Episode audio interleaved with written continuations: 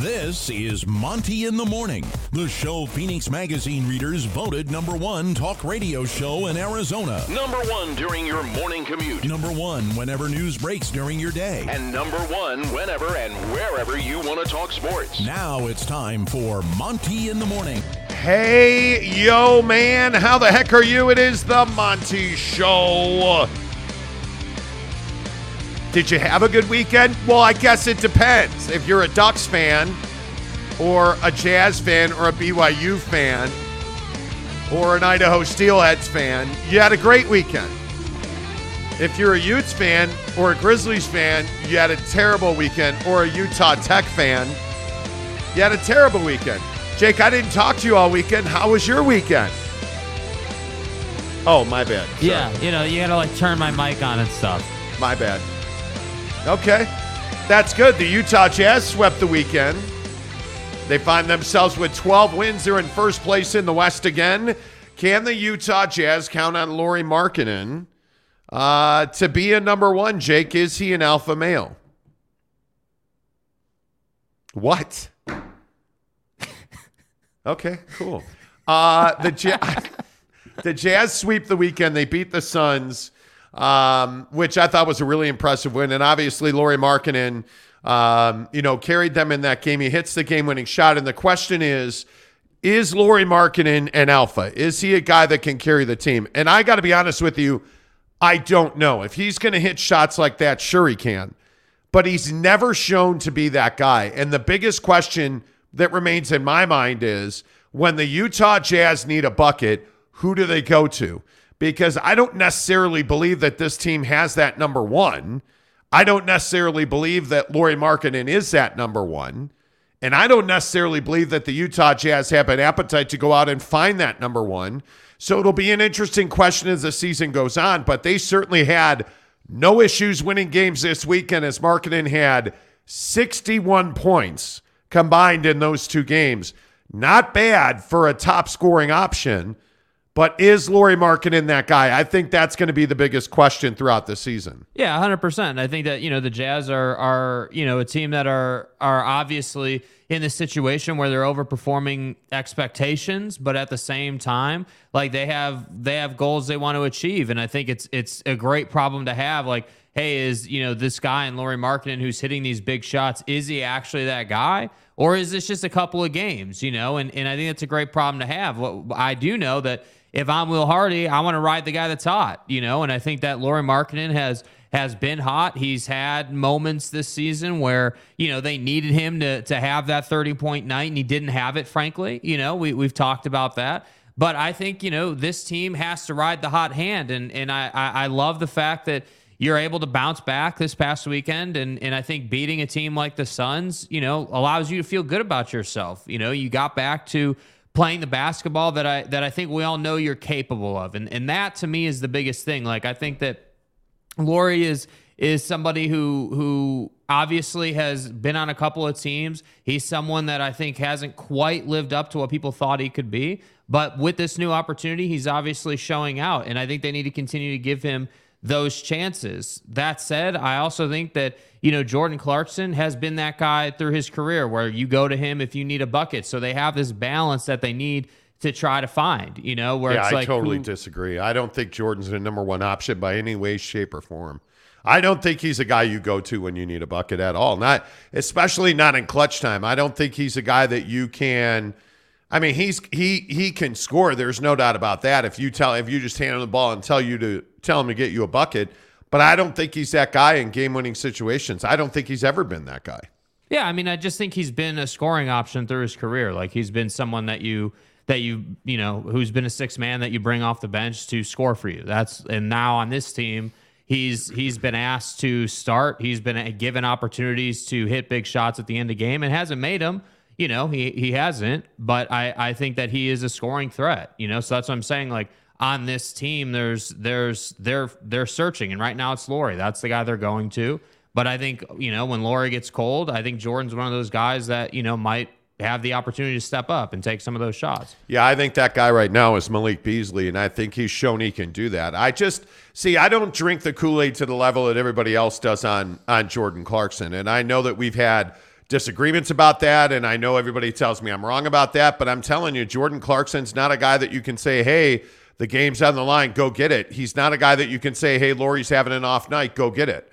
Because he he then gets tunnel vision and he just forgets that he's playing team basketball. So no, I I don't believe um, that he is that guy by any stretch of the imagination. You know, I think he's going to get you a he he can get hot, and I think he can get you buckets in bunches.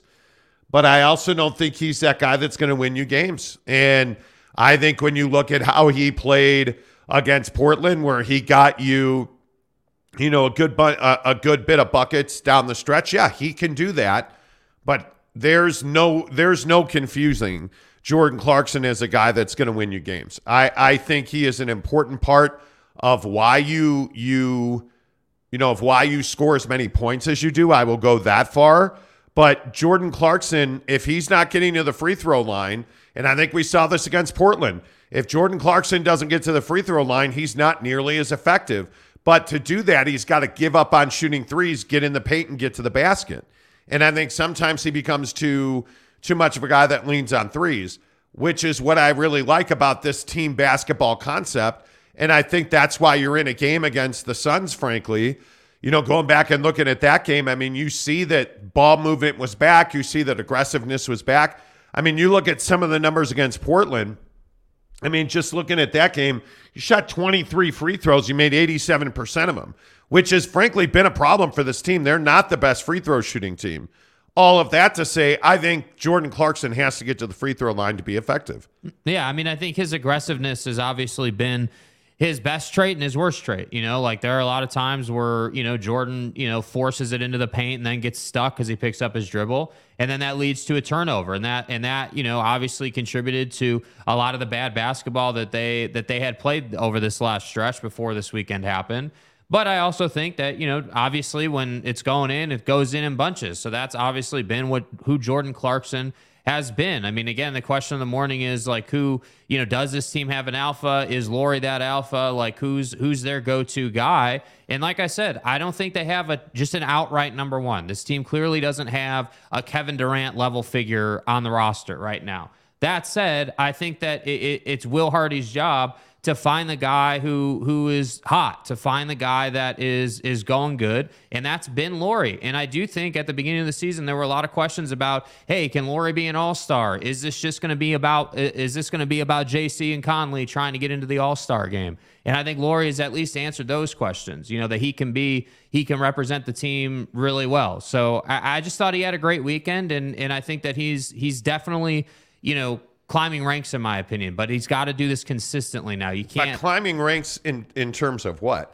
And that but i think this is also what fans do. People get far too engrossed in one or two games. I mean i, I think they're a good team. I think they're the best team in the west right now. I think though that defense is becoming a problem for this team because against better teams i mean you've given up two 50 point performances now to joel embiid and, and devin booker and that's a little concerning. And I saw everybody on Twitter tweeting at me about how this team can win the Western Conference Championship. And it's like, dude, it, we're not even at the quarter post yet. And I think that this this roster will continue to be made over as this season goes on. I just, I guess where I'm at this morning is, hey, it's great that they won the weekend. I think that's awesome. And when you play back to backs and it's Phoenix and Portland, now Dame is injured again. You know, water's wet. Damian Lillard's hurt cool. Going to Portland and winning is a really good win. And I think it's impressive that, hey, on a back to back, you still swept that weekend, you know, and, and now you're in LA tonight. Tonight becomes a really big game because this is a game that's tough. Back to back games, you get a night off. Now you're now you're in LA. Tonight's a really important game.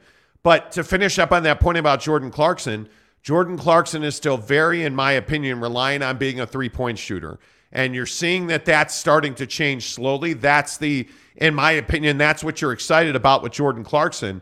But again, I would just tell you be humble here. Just temper your expectations. You're you've got 12 wins. You have the second most wins next to the Celtics in the NBA. Hey, that's all well and good. I just think you need to temper your expectations a little bit and let's see what happens when you get to the trade deadline. Which is before the All Star game this year. Who's going to be here and who's not? I have to believe they're going to trade Malik Beasley because I got to believe they don't think that they're a championship caliber club. And I think Malik Beasley is is somebody that will be a very high value around the NBA for his ability to shoot the three. And I think he's showing that he can be a game in, game out performer for this team. Yeah, hundred percent. I think that he he would be a great fit on on any title contending team. You know, I mean, obviously there are teams out there that have a plethora of three point shooting, right? But there are other teams that you know I think about. You know, I'll just use Boston as an example, a team that doesn't have a ton of three point shooting, more of a more of a size team, more of a mid range kind of team with two superstars on that team, if you will. And and you could put Beasley in the corner on that team, and he would be very resourceful for them. So yeah, I mean he's to have a ton of value, and and I think this conversation about like you know not getting too high as far as talking about this team. You know, doing ridiculous things like winning the Western Conference or going to the finals. Like, that's not going to happen. That's not where this team is at. But I think there are a lot of bright spots on this team right now. And I think that yeah, you're going to make changes at the deadline. That's that's going to happen. But this the nonsense about hey, like we lost a couple games, we should be tanking is the same nonsense that says hey, we won a couple of games, now we're going to win the Western Conference. Like you can't do that. You have to be in the middle, but at the same time understand that that Danny Ainge is is going to do what's best for the long term picture. Danny Ainge is going to look at moving guys like Malik Beasley because teams, I guarantee you are calling already and they want to know what's it going to take to get something done. You know, in, in Malik Beasley level deals are to me very much like the Royce O'Neale level deal where where that's like a that's like a, a, a first rounder for for Malik or you know maybe a couple second rounders or something. That's what you're looking at. But the point just is is that Danny Ainge is going to keep stockpiling assets to make this team and what he wants it to be in his vision because the goal is to win a championship inside of five years, right? That's what we always come back to with this team. Yeah, but I also think this situation with Mike Conley, this is now a big situation. I mean, he's out a minimum of two weeks with this knee injury. Um, they're saying that the, there is no ligament damage, but it is a knee strain. I mean, not to be a jerk about it, but water's wet and Mike Conley's hurt, right? right. I mean, I, I think we all know that. And I, I, when I saw it, I thought he tore an ACL. That's what I thought. They say he avoided that, which is huge news for this Utah Jazz team, in my opinion. Um, but now the other part of this is hey, now everybody's got to move up one. So the question becomes Does Collin Sexton naturally move in and start at point guard? I, it'll be interesting to see what they do. It'll be interesting to see how they adjust to Mike Conley's absence because I think this is the this is the first real adversity that we've seen um, from this team. Now, obviously, Collin Sexton's a guy that most people would think would just step right in. Uh, but if you look at where the the you know the the minute distribution went um, on on Saturday night against Portland, um, nobody really got heavier minutes. I mean, I I think there is real belief that you can play Talen Horton Tucker on the ball and have him be the a facilitating guard. I would tell you Collin Sexton's the guy that should step in there and start. What's he doing here? You gave him a contract extension. I, I would start I would start Collin Sexton at point. Yeah, I completely agree. And, and I think also like with where you're at as an organization, there's no reason not to. again, we can't forget the expectations coming into the year. The expectation was you know, I, I like from the from the fans, everyone thought, oh, you're just going to be this 20 win team. I, for the Jazz, I think they were just saying, hey, we we want to be the absolute best we can be with the guys we have. You know, we're not going to sit here and try to sell some championship package. So they know where they're at, and to me, it just makes perfect sense. Like like you just said, like you knew that Mike Conley was going to be hurt at some point this year. And to me, it just makes perfect sense. Give Collin the chance to, to start every game while Mike is out, and let's see what THT can do in, in a in a little bit heavier uh, minute load coming off the bench. You know? Yeah, I don't I don't love that idea. I don't. I I'm I like the way that the Jazz are using, you know, Talen Horton Tucker. It. I just think that maybe I'm scarred and bu- abused from his days with the Lakers. When he gets longer views Obviously, the production's going to go down. He's a bench player that's going to be asked to play more minutes. I I don't know why with Collin Sexton here there's a hesitation. I and I, this is a perception, probably not a reality, but why is there a hesitation to give him a more significant role there? I don't know the answer to that. But as soon as I saw that Conley injury the other night, I was like, well, I wonder if this is Sexton's moment because we've waited probably for two years for somebody to take over that spot. And there's never been somebody here to do that for Conley. Well, now Collin Sexton is here coming off of his own knee injury. And I think he's been a really solid contributor. The thing that worries you so much about losing Mike Conley is how good has Mike Conley been defensively? They probably don't win the Phoenix game without Mike making those two big stops in the paint. I mean, I I think he has actually been playing renaissance style basketball. Like this has been a really good start for Mike Conley. You worry about his production and you worry about depth at that point guard. And we all talked about how many guards were on this roster. Well, now we're going to find out, right? So I wonder if this means that Agbaji's time in the G League, who, by the way, tips off at Maverik Center tonight, is going to be limited because you're going to have to find guard depth. Two weeks is not a short amount of time in the NBA, especially with the compressed schedule. Even you, you know last year with the compressed schedule, this year with a regular schedule, you're still playing most most every other day. I mean, this week being Thanksgiving, you're playing Monday, Wednesday, Friday. And I believe you're Friday, Saturday back to back. Like you have a busy, busy schedule. You're going to need to find depth at some point. So it'll be interesting to see how the Jazz deal with this injury. But I think you're going to find out how much you miss Mike Conley because I actually think Mike's been a huge contributor. Well, and I think, you know, Mike, you know, there have been times where like his, you know, the leadership piece of Mike Conley, I felt like, you know, could have been more on display in certain moments. But I think overall, like, you know, the, the leadership that he brings to the floor will also be missed. You know, like I agree, he's been playing great defense. He has been hitting the three much better this year. I just think that, you know, the, the leadership piece of a veteran player, you know, we'll see how that affects the the club. Because Collin at times tends to get a little, you know, frazzled. There are times where he is very much that young, like just get up the floor as fast as I can and try to make a play guy when he should slow things down. So we'll, I, it'll be interesting to see how that how that pans out. But I just don't think there's there's any reason why you wouldn't wouldn't give Collin more minutes and see what he can do with that. You at least have to give him the chance. Yeah, I think this they're gonna. I don't think you have a choice. I mean, just by default, he's going to get more minutes. But do you trust him as a starter? That's the biggest question. And again, I I I know I ask this all the time, but what does it look like to have Jordan Clarkson and Collin Sexton on the floor at the same time for 10, 12 minute stretches? What does that look like? I don't know what that looks like. We don't see that a whole lot. Can you play a three guard rotation? Can you have a situation where you have Markkanen, Vando, Talen Horton Tucker, Clarkson, and Beasley, Clarkson and Sexton on the floor together. Is that a combination that works? It probably doesn't work. I don't know if that's enough size. I mean, I think, you know, obviously Clarkson is not a great defender. He's a, uh, a willing defender, mm-hmm. but he's also not the biggest guy in the world when it comes to physical stature in this league. You look at, you, I, again, you look at the way Book played the other night, dropping 49 on this team, and you start to understand why – you know, his size is really an asset. Does Jordan Clarkson bring that same kind of size and physicality? He doesn't.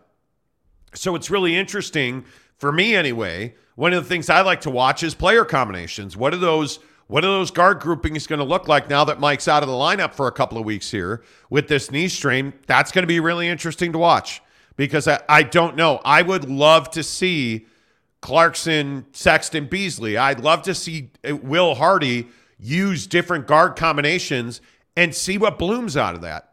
Because you're going to find something every time that you have a guy out of your rotation for a significant amount of time. You're going to learn something about your basketball team. Facts. And I don't know what that is that they learn without Mike Conley.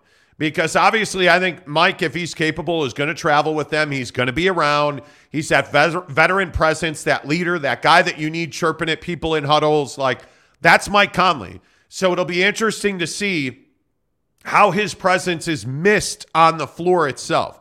Because you can't lead the same way you lead when you play when you're injured.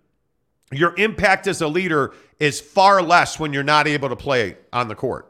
So it's going to be really interesting to see how does he play? How does he impact this team when you're just, you know, when you're just you're trying to get through a stretch without arguably, arguably one of your two most important players, because that's how much I value Mike Conley this year for the Jazz. I think Markkanen very clearly has been your most important player. But I don't think there's any doubt that Mike Conley has been one of your most impactful players. He has really made a difference to this team. And again, I'm not trying to belabor it or, or over talk it, or I just think that Mike Conley's been really important. And now that he's out with this knee injury, I think we're going to learn quite a bit about this club. Let's get your comments in here after I tell you this show is brought to you by the Advocates, UtahAdvocates.com. Make sure that when you're injured, you do what you have to do to protect yourself. And there is no doubt that you need an advocate. That's somebody that's going to fight for you. That's somebody that's going to do the things that need to be done to make sure you get the best outcome. And we've seen it so much, obviously, with the early winter snow that we've had. And people still, I, I am amazed. Driving back from snowboarding the other day, almost got hit three, four times on the freeway by people just not paying attention. By, you know, you're doing 75 in the fast lane and somebody just pulls in front of you doing 50 it's not your fault that they don't know how to drive. So the question is when you get in an accident, who's going to watch out for your best interest? Because trust me when I say it's not your insurance company, it's the advocates. UtahAdvocates.com. All right, let's see. Who's first in this morning? I see a lot of comments on the Jazz. As always, Kurt Myers, good morning to you. Morning. Nix played a great game. Haven't seen a gutsy play from a hurt quarterback since Robbie Bosco in 1984. I wouldn't call Bo Nix gutsy. I would call Bo Nix desperate. We'll talk Ute football coming up as well. Uh, Mike Chase says, Good morning. Great win for BYU and our Jazz. Tough loss for the Utes. Our Jazz. Our Jazz. Uh huh. Okay. Neville 93 says, Good morning. What's up, Neville? Uh, happy to be here. I watched both games this weekend, had a blast. That's the way basketball should be played. I don't disagree with that. Teddy Wayman, how the heck are you? Uh, let's see. Uh, Pongstron Ag Pong, what's up? Uh, 8 p.m. Who the in f- is that guy? well, he is in Thailand, and it's 8 p.m. in Thailand. Jordan Clarkson balling out. Good to see you. M. Alvarez says, "Morning, boys. It was a great weekend. The Jazz won, BYU won, the Utes lost. Wow, haterade on the Utes already. already." Beating Phoenix, Daniel Westover says, in Portland back to back is no joke, hoping TFT, THT can step up while Conley is out. Is THT the guy you want to step into that role? Because I, I think it's a no brainer you start Clarkson and Sexton together. But there's a lot of people in the comments and on Twitter having conversation about THT being your starting, you know, I don't know, is he a starting point guard? I mean, he he he triggers the offense a lot for the Jazz. Yeah, I don't know that I would start him. I, I, I just think that you know THT has an opportunity here where where he's the guy that isn't getting a ton of minutes right now. He's obviously getting a limited window to play each night, and I think this is his opportunity to expand that role. I, I you definitely don't jump from being that guy to a starter. Obviously, like obviously it's a process if you want to push your way into the starting five, but but I think that the thing with THT is I think he gets a little too happy, much like other guys. He gets too happy with the three. And I, and I think because he's got the body he has, like obviously he's a thicker, stronger player. He can Right. move through some guys. Like I would love to see him be, uh, you know, get back to being that a little bit more physical of a player, you know, sort of a, a, a hybrid between you know, not exactly the way Jalen Brunson plays, but just using your shoulders the way Jalen does, like being able to to move some guys in the paint a little bit. Like when you get that that point guard matchup where you can move that guy, like I would love to see him do that because that's where this team has success. When the ball goes inside out, that's when they're going to hit a lot of threes. Maybe we're just going to have that show where I'm just going to think, what the hell are you talking about? Jalen Brunson and THT in the same conversation is ridiculous in any way, shape, or form. Yeah, no, I, I mean I'm not saying that he's as good as as Jalen Brunson. Right. I'm- you're I'm saying he, you're saying THT's better. No, that I'm Jalen- not. That he should be making more money than Jalen Brunson. No, I'm just saying that I think THT needs to be more physical. Like think- THT is the best point guard in the NBA. Is that what you're saying? Yeah, yeah, that's you know that's precisely what I said. Yeah, yeah. I would agree that that Talen Horton Tucker's a physical player. I just think that he's not a gifted on the ball guard. That's the thing that worries me. Like I know if I give Collin Sexton the ball, he's not always going to make the right choice, but usually he's going to put that ball in a position to be scored. Yeah. And I think sometimes Talen Horton Tucker, I don't love him as a three point shooter. I think we we at times he can be a hot shooter. I I again just will I'll just default to what I've been saying. I want to see Sexton. I want to see Clarkson together, and I want to see them play. I really would like to see them be able to play three small with Markkanen and and Vando. And if you don't want to do that, okay, great. Put Talen Horton Tucker out there instead of a Beasley and play that lineup for five minutes and see what that looks like. It I think you have nothing to lose by doing that. Nothing to lose. The bigger issue becomes the defensive end of the floor. Offensively, this Jazz team can score with anybody. You're going to miss Mike Conley because I think he was more than serviceable on the defensive end. I thought he was great in the Phoenix game. I thought, and I don't care if Chris Paul's not playing, it doesn't matter to me. Mike Conley has been much, much better defensively. That's my biggest concern. This team's going to score 120 more times than they're not, in my opinion. Mm-hmm. They're, they I just, I don't, I don't worry about that.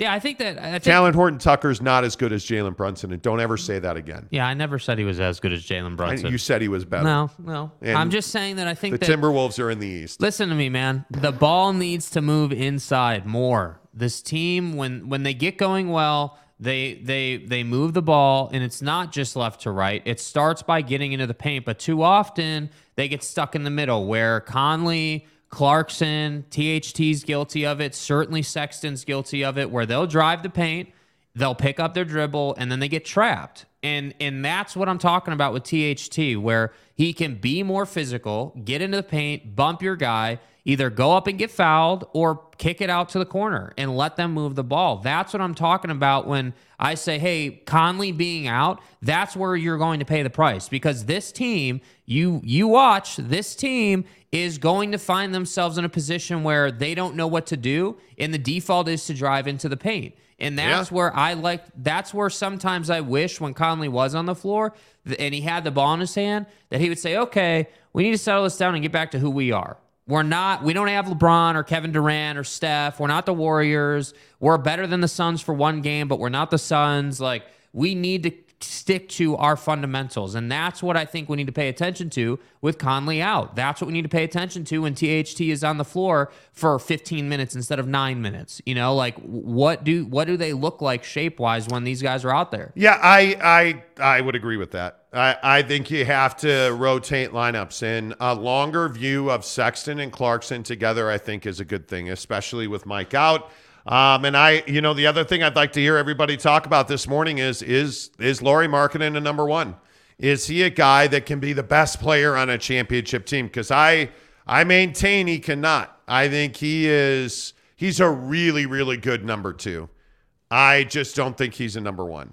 And again, I and I know I I have waxed poetic about the the sex machine known as as Devin Booker and I think when you look at number ones, I think that performance the other night out of Devin Booker was was virtuoso. It was everything you want, and it's exactly what the Utah Jazz don't have. Mm-hmm. And I look at at the trade deadline coming up, and I think that you have to put yourself in position either at that deadline or over this summer to compete for a guy of that caliber. You know. because if you're able to take, and I think Malik Beasley is the most marketable player on this roster. You know, and interestingly enough, as we talk about trades, what does this injury do to Conley's trade value? I don't know that they have an appetite to trade Mike Conley. It's one of the things I've been asking a lot of questions about. And the Jazz folks that we talked to have, have said over the last week or so, hey, there's not a whole lot of trade talk in these parts. You know, we're we're we're just finding out who we are as a basketball team. And that makes a lot of sense to me. I think you would just find out who you are as a basketball team. But I also think it makes a lot of sense to say, hey, what can you get done at the trade deadline? I think you're the I know for a fact that Jazz are one of the busiest teams on the phone still. Yeah. I know for a fact that that there are going to be significant trades that are going to happen. You look at the bottom of the West and you look at the teams that are struggling. I have no doubt in my mind, and I know the Lakers are better without LeBron right now because AD's taken over an alpha role. Um, I look at what the Nets are doing in the East. I look at where the Sixers are. I look at the injuries they have. You know, now that uh, I don't know how many people saw Tyreek Maxey has a small fracture in his foot.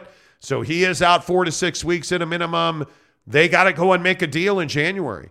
And I think I'm curious to see when those deals start coming in because I think there's a real chance that before Christmas time, there are some gifts handed out in the form of trades around this league, and I, I think there's a real chance the trade market could be earlier this year than the deadline. Well, and I wonder if you're, you know, if you're the Jazz, like if you're, you know, Danny Ainge, Justin Zanik, and Will Hardy as a group, when you're looking at this roster with the idea that hey, there's going to be opportunities because there's no doubt whether you like it or not, there's going to be a crap ton of opportunity to trade guys here. Like, Yes. like every name on the roster is available. That doesn't mean they're going to trade every name on the roster, right? But people are going to call about everybody on this roster. And so to me, it's curious, like when Mike Conley goes out, how much does that play a factor in, in minutes load? Like if you're if you're saying to yourself, hey, yeah, Malik Beasley's probably a guy that we're going to look at moving. Okay, well, let's make sure that we're not running him into the ground. Let's make sure that he doesn't play more minutes than he has to play. Let's let's you know get him the proper exposure. Let's give you know yeah maybe we don't love THT, but he's going to be here and we need to ride him a little bit more than maybe we'd love to see him out there. Like I, those are the things that I think about too. Like you definitely got to take that into consideration. So that's why I say injury happens pay attention to what they do really watch minute distribution because that will that can be provide some insight into Yeah. you know maybe what a plan is or, or or what they think Yep, talking Utah Jazz basketball on the Monty Show. The blind swordsman DS. What's up, my man? He says, I feel like instead of uh, racist getting kicked out of a game, they should allow every player one free punch of a fan. Then he can sit back down in his seat. That feels aggressive to me this morning. You know, I mean, they removed listen. him from the game bro like i don't know what you're I, I, I don't know what you want what else you want him to do I don't know where we've gone in society that, and, and I'm being honest, I don't know where we've gone in society that it feels like every team is talking about this. I, I just don't understand it, whether it's Kyrie or, I, I mean, you can point to whoever you want. You can point to jazz games, but this isn't going away. It's only getting more prevalent. yeah And I don't know what you do to fix it. Because you have a, you know, Kyrie returns to the Nets last night. You have all these protesters outside. You have Jaylen Brown tweeting like an asshat about like just being stupid, like race and equality issues. Look at what's going on in the World Cup today. yeah Race and equality issues continue to be at the forefront of politics and sports. And you know why that is? Because politics and sports are the exact same thing. They as men, that's those are the two things that we care about most outside of our families, right? Like politics and sports is where our passions burn. This the the the poor fan behavior, I just don't think it can continue. yeah I, I really don't. It, it is so frustrating to me. Uh, Teddy Wayman says I was more impressed with the Portland win than the Suns being a second night of a back to back. Oh, I agree 100%. And as well as Portland has played, the Dame injury kind of takes, you know, but again, it's Damian Lillard, man. He's always hurt. He's always hurt. Yeah. Injured guys are injured guys, and th- that doesn't change. yeah And I, I it's it's really unfortunate. You know, we talk about we talk about guys like they're, you know, they're they're you know, bars of gold or something that we can just buy and sell. It's got to be really frustrating to me, Mike Conley, to finally be in a really good situation after a lot of frustration the last two years, and now you get a significant knee injury that's going to have you out of the lineup for weeks. because it just that's got to be really frustrating. Yeah. Ryan says Walker Kessler is in is impressive. He is. Walker Kessler is impressive. You know, it, it obviously the Portland game's a tougher matchup for him mm-hmm. because you don't have you're not running your face into Nurkic because he's not going to play Nurkic. He that's not who Kessler is right now. So he's going to have a, a limited run there, but Walker Kessler needs as many minutes as possible. I still maintain that there's nothing wrong with starting him at the, the four or the five at some point. Mm-hmm. There's there's nothing wrong with that. Well, There's you don't have anything to lose, right? Like, and again, that goes back to the expectation point. Like, Yeah. obviously, you you don't want to, you know, like you don't want to just play basketball with reckless abandon. Like, you don't want to just start these young guys and just run them out there and overexpose them. I mean, like you just said, these guys are human beings, right? Like the the the confidence game. You know, is a really important one in basketball. You want to get you want to get these guys a proper minutes load, and trust me when I say they're going out there with a game plan. Each player's got something that they're trying to do individually. So yeah, when you when you're trying to run Kessler out there, um, you know, against Nurkic, that's probably not going to work out too well for Kessler. So with that in mind, yeah, he's probably not going to play that matchup too much. But you start to understand that against smaller teams, like I look at when they played Memphis as an example, and Memphis didn't have, you know, Jaren Jackson Jr. playing. Well, you're gonna run you're gonna run Walker out there quite a bit because that's a fast game that he really fits into and he can make a big impact. So so to me, again, like Will Hardy's job while seemingly it, it, it's not that difficult on paper, there's a lot that goes into how much you're going to play this guy or that guy or like or or where a certain individual is at. Like like if tomorrow, you know, Collin Sexton Sexton says, "Hey, you know, my knee is a little sore." Right? Hey, my my knee is a little sore. Well, Will Hardy's got to take that into consideration along with the matchup and along with all the stats and analytics because the NBA is such an analytic league. So that's why I say, like, I think that you like, yeah, I like me some Walker Kessler. I like what the guy provides. I like his energy. I like his want to on defense. I like his ability to run the floor, his willingness to, to get up the floor, but, but he's not ready. But there's also very specific matchups where he works. Yeah. He doesn't work in like the Suns game. He got more minutes, but he didn't really have an impact on the game, right? So you're looking at Walker Kessler as a guy who fits into certain situations, and he doesn't fit into all situations. I think that's you know there there's just there's no doubt about that. And I see all the the comments on the the Portland fan situation. Look, I don't want to have some big long conversation about racism. I I yeah. really don't. But for once, I will say it was refreshing a Utah team was involved in a racist incident that wasn't with a Utah fan. right? I mean, yeah, you know, yeah. I mean, the Jazz have their history at home. There's no doubt about it. I mean, I, I, I think obviously, you know, Russell Westbrook is the easiest example, but there, there have been other incidents over the years, and you know, I, yeah. I, I, I, agree with you. You make a great point. Like we're hearing about this stuff more and more now, all the time. You know? It, I mean, it seems and, like it, it started with the BYU stuff this year, and now it's like kind of grown and it's in the professional stuff, and now the World Cup, and, and it does get a little tiring. But I have to say, like they removed the fan. Like that's what they have to do. And and I saw it through Sarah Todd on I guess on Twitter. I think she was tweeting about it. I think it was Sarah Todd. Um, but apparently there was a racist gesture and some verbiage lobbed in Jordan Clarkson's direction in Portland because I also see people asking what happened. It there was just a and by the way, it wasn't lost on me at the time I was reading that tweet. The first thing that went through my mind is, well, look what happened to BYU at Oregon. Mm-hmm. So I can't. I wish I was surprised that it happened in Portland. I'm not. I, am really not. You know, it just is. It is what it is. Uh, Mr. E says, I wonder if Sexton is really a long term project. I don't view him as a project. I view him as a guy who's a young player who you haven't seen his best yet, who's coming off of a significant knee injury. If the knee injury doesn't happen, if my aunt were my uncle, she'd have balls, but she doesn't, so she's not. Facts. The point is, if the injury doesn't happen, he is still in Cleveland and Don's not. Yeah. The injury happened. So now he's got to build back his his knee. He's got to get more confidence in that. And I think he's he's doing really well with that. But now he's got to evolve and he's got to trust in the development process at the Utah Jazz and we'll see what happens. You know, I just think it's it's it, will be interesting to see. Jesus Christ says uh, Mike also got hurt too, though, and point guard is out tonight. Yes, we we we talked about that. Uh, Beasley staying with the Jazz. I I wouldn't. I don't believe he will. I think Malik Beasley. What NBA sources have told me is that Malik Beasley is one of the most in-demand Jazz players they have right now. Well, so, it makes sense with his skill set, right? Like he's he's one of those guys that can you could basically put him on any team and he's going to produce from three. That's the kind of guy he is. Yep. Jesus Christ says Malik is staying with the Jazz. They've already made that clear. I totally disagree. I don't know what made that clear means. That if the Utah Jazz got the offer that they were looking for for Malik Beasley, they would pack his bags for him. Are we clear on that? They will trade Malik Beasley, in my opinion. He's a guy that is See, like I, I love statements like this. Uh, they've made that clear.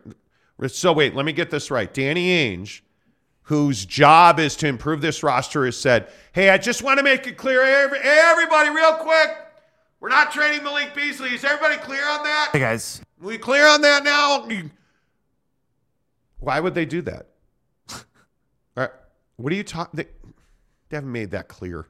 They have not made Did they make clear. it clear on Joe Ingles? right? Right? Like, and I would compare Joe Ingles. It's interesting you bring that up. I'd compare Joe Ingles to Mike Conley. Yeah. Like, how long do you hang on to Mike? Mike's the guy that I think they've made made it clear that they're not so interested in trading him, and because they think he's been a lovely impact player off the floor and on the floor. Yeah. And by the way, talking about Collin Sexton development, Mike Conley's a great mentor for a guy like Collin Sexton. You know, I I think the guy in the summer they made clear they didn't want to trade was Jordan Clarkson. How many times did I sit on this show and tell you, well, you know, my Jazz guy is telling me that they don't have an appetite to trade Jordan Clarkson. They're not married to Malik Beasley. Why would they be married to Malik Beasley? Ask yourself that question. Because if I understand Danny Ainge the way I think I do, he's well aware this team's not a championship contender. Yeah. He knows that for a fact. And even in a depressed Western Conference, because I would say, and I don't know what you guys think about this, but I, I would say that the Western Conference has not lived up to the hype. Like it, it is not. I mean, you look at the Rockets, Lakers, Spurs, Thunder. Okay, nobody's surprised by that. Mm-hmm. Nobody. Yeah. But the Warriors being below 500 and out of the playoff picture, you're not surprised by I'm stunned by that. Minnesota being an abject failure of a petri dish. Like it, it's ridiculous the experiment and how badly it's gone with Karl-Anthony Towns at the four. It's are we already a are- uh, disaster. is it too soon to call it a failure? Because I think No. we're, we're we're pretty much there. I mean, you're at the you're you're this week is going to mark a quarter of the season. Yeah. I mean, you're you're no longer early in the season. We're a quarter of the way through. They're an abject failure in Minneapolis. They're going to have to. I don't know what happened to D'Angelo. I have no idea. I he I'm not. sh- uh, That that may be somebody wearing his skin suit. I don't know. Because where did Homie go? I have no idea what happened to him. Yeah. And Karl-Anthony Towns, dude, you're not a power forward. You're a five. By the way, did anybody see Luka step out of bounds yesterday? That was so satisfying. Yes, it was. Oh, I hate And then Luka. to see him be all pissed off, wasn't it great? But look at it. You want to talk about injuries? Look at Ja Morant. Is Ja Morant becoming the guy who can't stay healthy so we never see his ceiling? Another major injury for Ja Morant. Yeah, I mean, he's the guy that the, the problem for Ja is he's the guy that's the high flyer, you know. And and I and I look back and I think about, you know, he's got a hell of a body. Like he his explosiveness reminds me of like flashes of the way Derrick Rose when he was young played, you know, where he was constantly trying to dunk on dudes and like constantly pushing the pace. And then you saw what happened to Derrick, and I think Ja's going to have to find, you know, that healthy balance where you can't constantly be trying to dunk on guys and be up in the air. Like he's going to have to develop in that sense. But I, I, I love Ja Morant's game. I really hope he doesn't become Mr. Injury and go the Dame Oh. route. But Too late. yeah, Too late. It's not a matter of is he becoming hot. This guy, if you look at Ja Morant, yeah, and for those of you who didn't see it, he's got this ankle injury. Look at the Ball family. No, we're the best family ever who can't stay healthy. yeah, You know, like you look at this situation and you look at Ja Morant and you look over his career and you start asking yourself, is Ja Morant a guy that you can believe can play 75 games a year? Because I'm telling you, you're you're smoking hashish if you think he can. Yeah. Or whatever you're you know, Iowa you're smoking ayahuasca that you can't smoke, it's a tea. Um 67, 63, 57, and he's played 14 games this year. yeah. And now he's out for a significant significant amount of time. I mean, it is it's going to be very difficult to make the argument that Ja Morant is somebody you can count on. Yeah. Because again, Chaboy, Kevin Durant, you know that guy's going to be there. Mm-hmm. Now, has he had major injuries? Yes, but he's also shown it over a longer scope. I think Steph Curry's a guy now you can believe will be there, right? Look at the best players in this league. Let me ask you this: you believe LeBron James is a guy you can say he'll be there?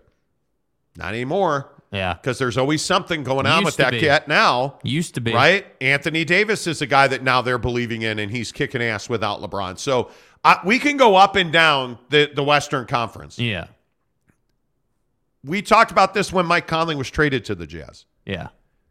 Uh, well, well, you know he's injured all the time. And how many people flip their lid on us for saying, well, hey, man, Mike Conley's going to get hurt, and he's not going to be there when you need him. Can't going to be able to count on that guy. Oh, you guys just hate Mike You guys Conley haters. and the Jazz. hey, and- fat ass, you're a hater. Hey, and you guys hate Rudy Gobert. Like, dude, like it's so obvious, you know, like what's going to happen. Like, i as you say, as everyone knows the saying, water's wet and this guy is hurt. And it just continues to happen. The macho man. Oh yeah. Oh, yeah. Don't ever. You're terrible at it. Oh yeah. Sorry. You have to have a little. man. You have to have a little. Your balls got to drop so that you Yeah, can have a little yeah. gravel in your voice. Right, yeah. The macho man. Oh yeah. Yeah. Uh, gives us a nine ninety nine super sticker. Thank you. Um, the Macho Man says, enjoying my week off of soaking the Slim Jim. so the best part of my morning this morning was coming into the Maverik Center studios of the Monty Show and popping on the computer and the first comment, what is this soaking thing that I hear you guys keep referencing? I Google searched it and it says it's America's favorite water gun. hey man, if you call yours a water gun, I have no problem with that. Yeah. You know, I have no problem with that. Jeff Johnson, how the heck are you? Mike Maples, what's up, my guy? He says, was the John Collins rumor this weekend a real possibility or just smoke? I can only tell you that I'm a pimp in every sense of the word. How long have we been talking about the Jazz chasing John Collins on this show? yeah. And I feel like the Hawks have, have How long have we been talking about John Collins being a, year? Jazz target? A year? Ah. I will also repeat what I always tell you about trades. One, I'm never wrong. Two, your wife wants me. And three, no. I'm kidding. By the way, did you hear the latest call from the Charlotte guy? Yes, I did. Oh my God. That was a fire dunk, though. you dude. need to, you should have. that was a fire dunk.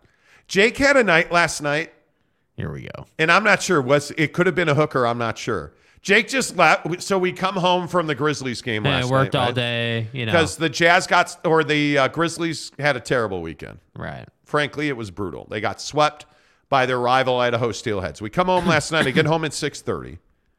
Chilling, texting with Jake like, "Hey, what are we talking about tomorrow?" Nothing. Nothing. Nothing. Nothing. Nothing. Nothing. Nothing. Nothing. Nothing.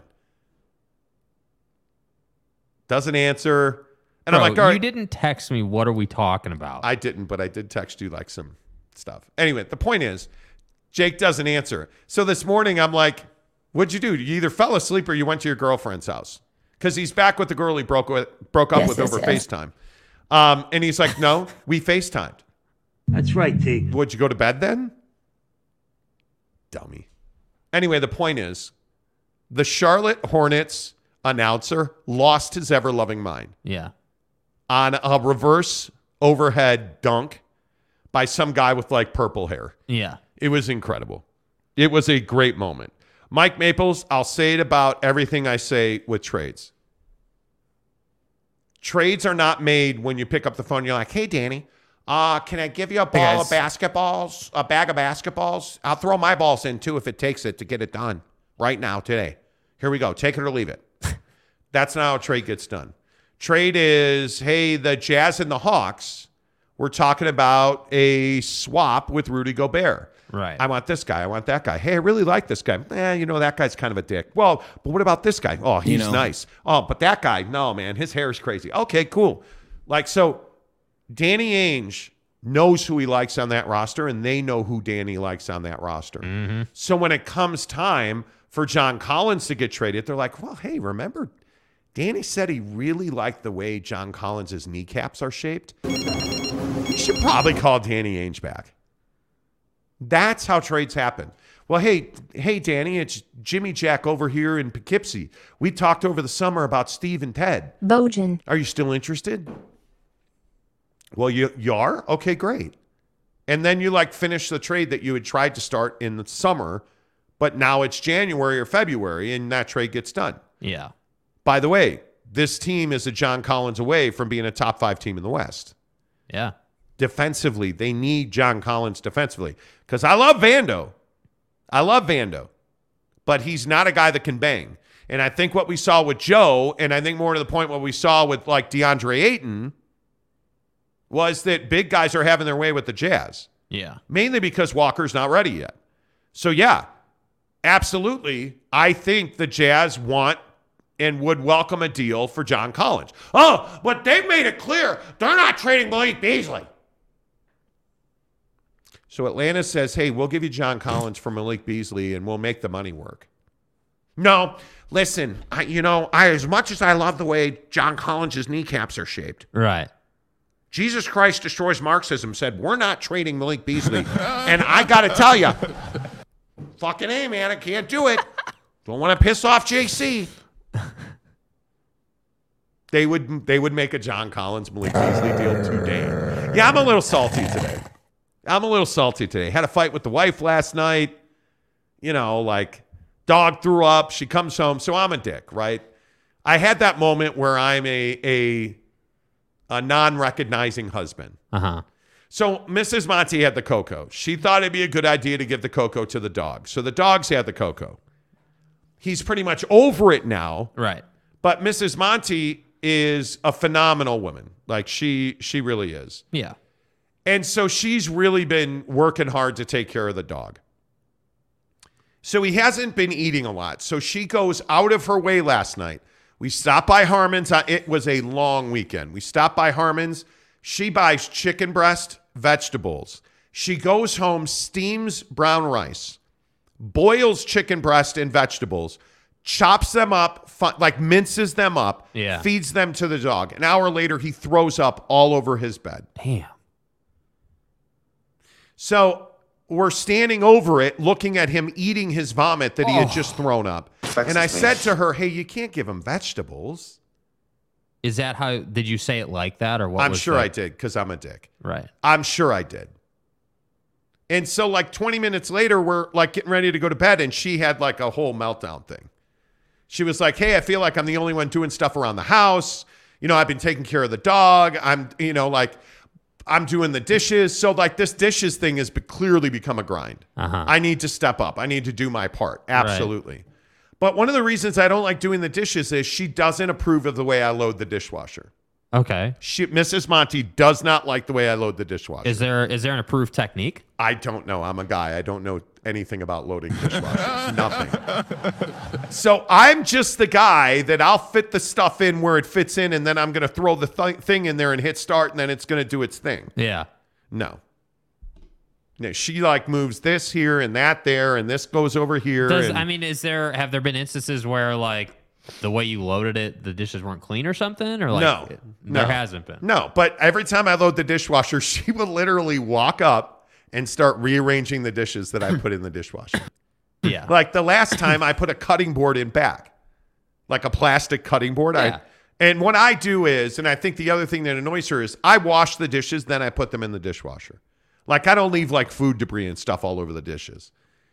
And so I washed this cutting board and I put it in the back of the lower rack. She moved it to the side. She's like, no, it doesn't work now. I'm like, okay, cool. Yeah, I mean, I think there's that fine line when you're loading the dishwasher. Like, obviously, you don't want to clean the dishes perfectly, but you also don't want to be putting like food chunks in there and stuff because it's No. hard on your dishwasher. No, I agree. Yeah. I need to do more. I have been really busy lately. I have slacked off as a as a as a a helping hand around the house. We missed the other this all started cuz the dog got sick and she was sick Yeah. and it's been kind of a long grind. But we missed garbage day last week cuz I didn't put the garbage out. And so now like our recycling can is chock full of boxes. And so I need to I need to do my part and I feel really bad about it because she deserves better. And I, I, I she works at home. You know how it is when you work at home and Yeah. you're you're missing football at 50 and mm-hmm. Yeah. you know, like so my wife works at home, she grinds all day. I need to do my part. It doesn't matter if I'm busy with X, Y, or Z.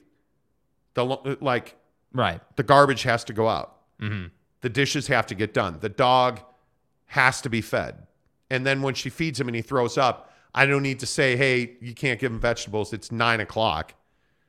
You know, like I, I, you can't do that. Right. You have to be. I, I owe her more partnership than that. Right. And I'm a terrible And it can person. be tough sometimes, and, man. Like, you know, You know. there's a lot happening. You know, I, you know, Uh, Provo Cougar fan says I integrated the whites in the colors, and now I have been fired from doing laundry.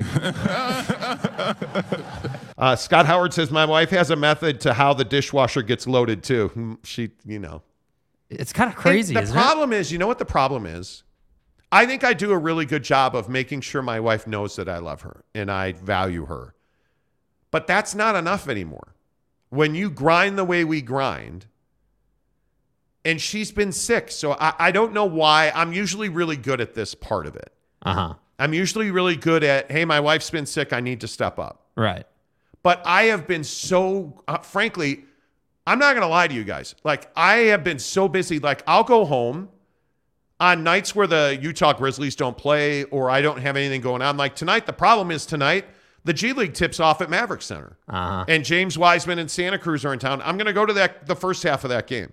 There's just no doubt about it. It tips off at 7. I probably won't get home till 8:30. You know, like it just is not it's not ideal. It sucks, dude. It, it frankly it sucks. And I feel really bad about it cuz I am usually much better at stepping up and doing what needs to be done. And I need to do that. I mm-hmm. need to be better about that. Because you just can't Well, and I think it's tough. Like sometimes, like not sometimes, a lot of the time, like the the for us, like the days, like we'll come in and do the show thinking, all right, hey, cool. Like you know, today's kind of a lighter day. We're gonna do the show, and then we can, we, you know, we've got some flexibility in it. And then X, Y, and Z pops up, and all of a sudden it's five o'clock. You know, you know, and so it's like you get home and you're tired, or like today, if something were to pop up and it's like, oh, well, we're going to be here till two anyway, might as well just stay. And it's like you never make it home. That's the tough part. But like you just said, like, you know, they're like when she's been sick and, and this dog thing's been a, and I don't even, obviously, it's not even my dog technically, but like the dog being sick, like we all know, uh, you know, dogs, kids being sick, like just makes things incredibly difficult. So, Just- I- yeah, just remember something that old Uncle Monty's going to teach you. yeah.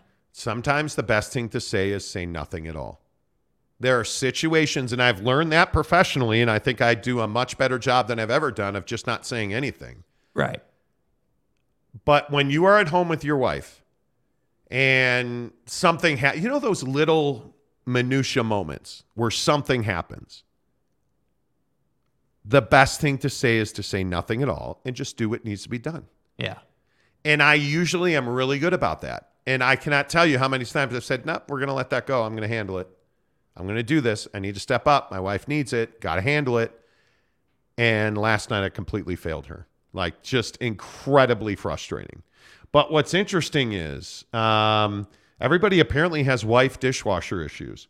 Kurt Meyer says, Monty, this is a woman thing. My wife has a list of deficiencies a mile long and pushes buttons. Okay.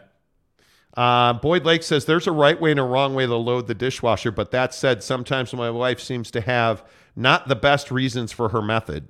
She just likes it her way. But there's That's exactly nothing right. wrong with that. No. Right? And there are things like there are things that you just have to understand.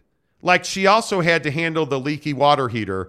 Yesterday we're just sitting at the, the house Dude.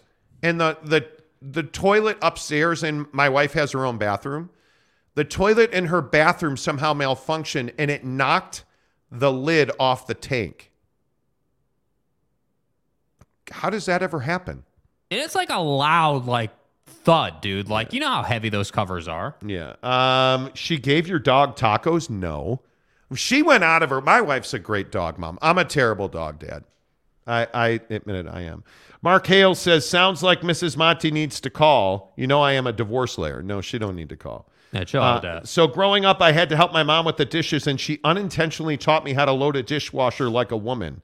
Tanner says, "Well, I wish your mom Well, would have didn't even know taught what the hell that means. I, I I didn't even know. To be honest with you guys, I didn't even know there was a right way and a wrong way to load a dishwasher. Yeah, you're ta- like- you're you're you are not the. Do not ever ask Jake to cook you anything because you are a tornado in a kitchen. You are f- flipping brutal. You don't load the. You, you can't even feed the. I'll never let you feed my dog again why? because you're terrible. Like our dogs eat a very certain way. I give them kibble with vegetable broth on it, and usually they crush it. When they're sick, they need something different, right? This guy, I'll be like, hey, can you feed the dogs real quick? He'll just take the dry food, throw it in the bowl, and put it on the floor. It's like that's they're not going to eat that, dude. Like, mm. anyway, uh, JC's an NBA All Star already in the Philippines. Yes, he is. I would agree with that. Uh, Boyd Lake says, I have never mixed colors and whites in the laundry. See, now I actually do my own laundry. And my wife has like these toe socks, these Injinji toe socks that she has to have dried. And, you know, like, I don't ever mess around with her laundry. I don't like combining our laundry. Like, usually on Sundays, and this week I didn't do it because we were busy, but usually Sunday morning I get up, carry my basket downstairs, and do my laundry. Right? Like, it's, and it's just, it didn't happen. Uh, it didn't happen. I am in charge of the dishwasher at our house, and I am very particular how it's loaded. Maybe I need to learn how to load a dishwasher. I don't know. There is way too many. Uh, there is my way to do things, and there is the right way, my wife's way. Yeah, I, I think sometimes you just have to. I've learned to pick. You have to really pick your battles. Like we we have a hot tub, and my wife just, dude, she doesn't want to talk about it. She will handle the chemicals in the hot tub, and that's it. There's no discussing it. We're going to do it her way, or she's going to lose her shit over it. And it's like, it's just not worth the argument. Yeah. You know, like it's it's just not it's just not worth the argument. And why Monty fan, what's up, my guy? He says, uh, I like a person that owns their shortcomings. Are those small things you better uh, cue? They're in a man. Although small things you better something there in a man. Well, you better recognize. I'm telling you, you guys, when it comes to situations in your marriage, not every argument needs to be an argument. I'm a man. Sometimes a hug and a kiss and an apology, or say, hey, you know what? I own that. Yeah, absolutely. I have not. Yeah, you have to. You have to do it. You have to do it. My Monty fa- fan says, "I'm a man. I'm 40." Tanner says, exactly right. Uh, Fat Jesus says you failed her, but I'm sure you made up to her in the sack, right? Well, we, it was a cold, lonely night. It's a cold. Like, like usually we go to sleep like she she lays behind. Like I lay on my left, she lays behind me. That didn't happen last night. You know, Okay. you, it, it, it just didn't. Uh, Richard says, in my marriage, I'm the one uh, that's particular about how the dishwasher's loaded. I, I wish I was. I wish I was. I'm the guy that does all the counters. Like I clean the stove. Like I'm all good with that. She's the one that does the dishes because she does not approve of the way I load the dishwasher. She does not. She absolutely does not. And it's I don't think I do a bad job. Like I line all the plates up, I line the Tupperware up. No, I, don't think it's a good or bad thing. I, I, I think it's, and again, it's not. You know, these conversations, like, uh, you know, are not really. A, it's not really a criticism conversation. It's more just like, you know, like when you, uh, when you're, I would assume when you're with someone for 20 years or however long it's been now, you know, things have a particular way about being done, and you know, like, you know, like Yeah. uh, as an example, like I'm sure, like in the shoe room, you have your particular way about you know like putting this shoe there or that like you have. Oh, have I'm your not thing. even like she's all over me about that too. Like, yeah, it's just I've I have not been present enough. I have not done my part. There Okay, is- so how do you? Let me ask you this then, because eh, I think this is this is where, as dudes, like the rubber meets the road for us, right? Like in these kind of times, like how do you, as a dude, like in like when your life is busy, is it just going out of your way? Like, is it just like taking the dishes and putting them at the top of the stack, and like no matter what, that's going to get done, and then you'll find the other things when you can? No, I think like in my situation, I just need to be more present. I need to be the one that that may that does what needs to be done. Like I need to make sure that the garbage gets out on Tuesday night in South Jordan. Tuesday night's garbage night. Got to take the garbage out. Right? Like I need to I need to I ju- you just you know it, there's not one particular thing. Right. You just have to take initiative to get stuff done. Right. And for me, it's been more difficult lately because I've been super busy. But she doesn't want to hear that. So, and I, I don't disagree with that. You know, I, I don't disagree with that. What's up, Jordan Brown? Uh, good morning to everybody. It is seven o'clock on the Monty Show, presented by the Advocates, UtahAdvocates.com. If you've been in a wreck, if you've been injured, make sure, without question, you go to the Advocates, UtahAdvocates.com. The best part about their website is you can chat with them online. Um, there are no consultation fees. There are no, um, you know, retainers. You don't pay the advocates unless and until they win your case. That's how confident they are that they can be your advocate, that they can represent you so you can get back to being the best version of yourself at UtahAdvocates.com. I don't think there's any doubt the number one story this morning is the Utah Jazz. They sweep the weekend. They are in Los Angeles tonight against the Clippers, where they're a four point dog. But look at that number 221 and a half. This team is certainly driving the news cycle in Utah. And the funny thing is, when the Jazz win, everybody's all about it. When the Jazz lose, people are like, oh, so how's the weather? right? Like it, it's pretty amazing. But I think what you're seeing, and obviously the big storylines out of this weekend, Lauri Markkanen hits what essentially amounts to a game winning shot. Um, this offense continues to be compelling. Jordan Clarkson had a really nice stretch in Portland. And you're you're seeing that when this team's really good, they play team basketball, the ball moves, everybody's involved. I think the biggest question is where is the Jazz brain trust? Where are they? How are they? What are they viewing this team as? That's a huge question for me. And by the way, another huge issue with the Jazz, not issue, but another huge storyline. The G League kicks off at the Maverik Center tonight. The Salt Lake Stars host James Wiseman and the Santa Cruz Warriors tonight and tomorrow at 7 right here at the Maverik Center. And I think it's a really interesting time because you're seeing this roster with the, the Stars really now be valuable because you know the the the injury to Mike Conley means everybody's one step closer to the court. Mm-hmm. So it'll be interesting to see how in this whole new development process that the Jazz have put in place, how do they use the G League? How do they use the stars? Like, how long will Agbaji be in the G League? I think that's a really interesting question. Can they get more out of him? Yeah. How long is Mike Conley going to be out? They say that Mike Conley, and if you didn't see it, it was pretty gnarly, dude. It was a non contact injury. Um, on Saturday night, it was, I mean, when you see it, you you think it's an ACL. Yeah. There's no doubt about it. I thought it was an ACL. It turned out not to be an ACL. Yeah, and I think that the interesting thing is like, you know, when those type of injuries happen, and they happen every single year, you know, um, the G League has kind of taken this turn where now it is becoming more of a AAA baseball level. Like I feel like before the G League was like a was was like a, oh yeah just throw him in the G League. We don't need him. He's just going to be in our organization. But but you know like we just want to keep his rights. But yeah, just put him in the G League for now. Like we'll talk to him next year. I felt like that's kind of what what the G League used like used to be. But now with with talks about the new CBA and like you know how that's going to change the draft and how these guys kind of come to the league and all these guys you know playing in the G League now like you know obviously VW and Scoot Henderson and like you you look at the path of these guys the G League is really becoming an asset for NBA franchises. And obviously, like, you know, with the Stars, because obviously they're they're they're the team that you know they're our G League team.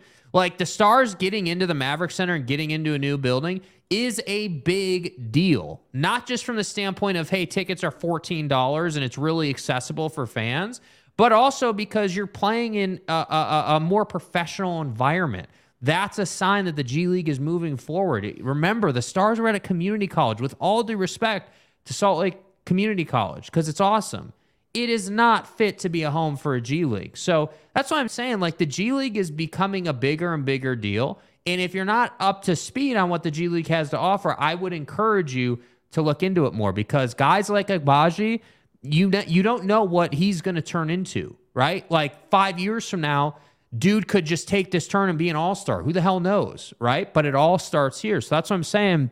The Jazz need to leverage the G League to get these guys development. Because last year, you remember the Jared Butler situation. You remember they didn't really use the G League too much with him. He sat and I mean, it's harsh to say rotted on the bench, but that's essentially what happened. He sat at the end of the bench and never played.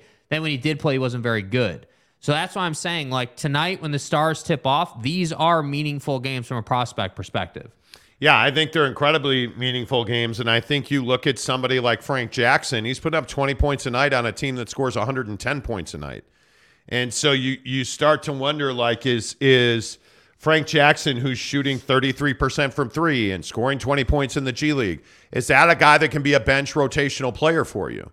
Well, I don't think there's any doubt um, that Frank Jackson can be a bench player in this league. You know, you you you know, if we're looking at somebody like a Raleigh Alkins, for instance, Raleigh isn't exactly lighting it up in the G League. He's averaging nine points a game. He's probably not a guy that you would guess would be in the league. But you, if you look at some of the other guys, the Bolmaros of the world, um, I don't know that he's an NBA body. I don't know, frankly, that if you look at some of these, you look at some of these guys, Ochai Agbaji is really interesting.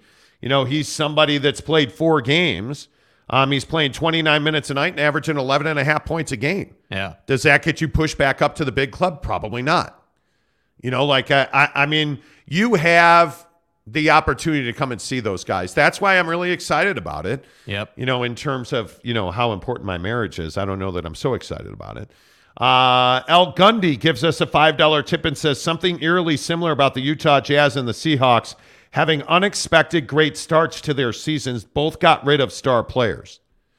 Well, I mean, I don't know who you who you mean. Like, you mean Marshawn Lynch in Seattle, or I mean, like what star player? Because I think I'm pretty sure I told you that Russ wasn't an elite quarterback.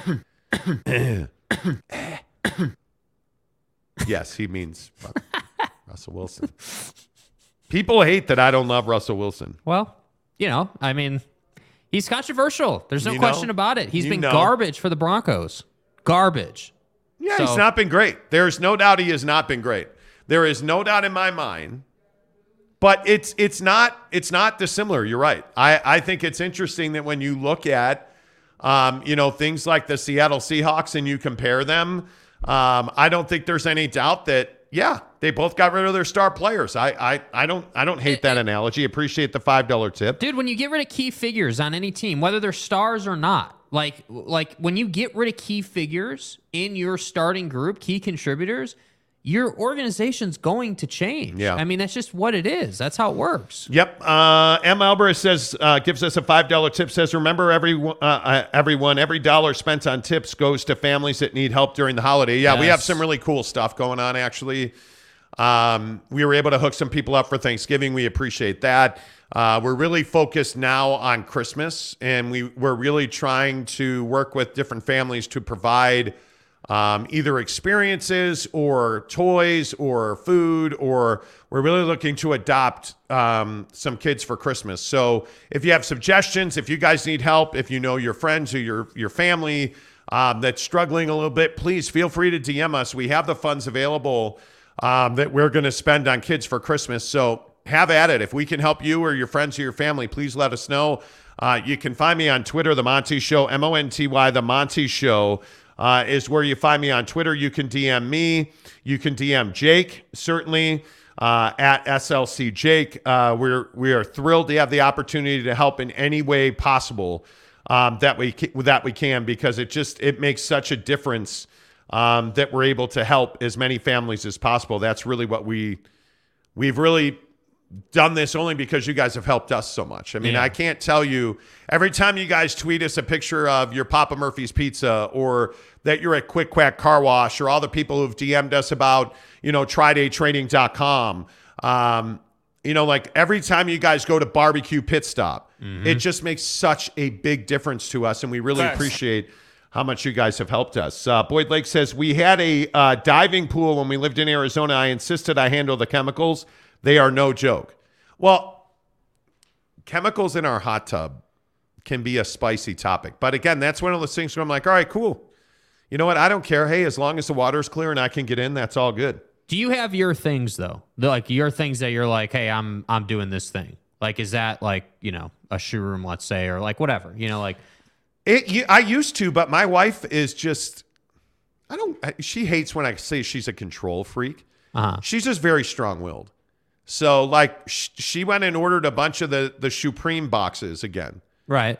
And we got to build those and put them in the shoe room. And because frankly, we are out of room. I have a bunch of shoes on the floor, but But the, like, does that bot like if it was you, would you have ordered those boxes, or like would you like? I probably would have at some point, but she wants point, it yeah. done. Like, see, she's just a get it done person. I came home one day and she had rearranged our office in the basement. Like Uh-huh. that's just how she is. And I appreciate that about her. She makes she makes our house better by doing stuff like that. And I I, I need to I need to be better at that. I absolutely need to be better about that. Eric and Raleigh says the shoe room. Come on, guys. Hey man, shoe room's life, no dude. joke. No joke. uh, McKinley Cutler says, loving the ride while I can. Good morning um, to leave a like. Well, I appreciate that. Yeah, if everybody here could leave us a like, that'd be great.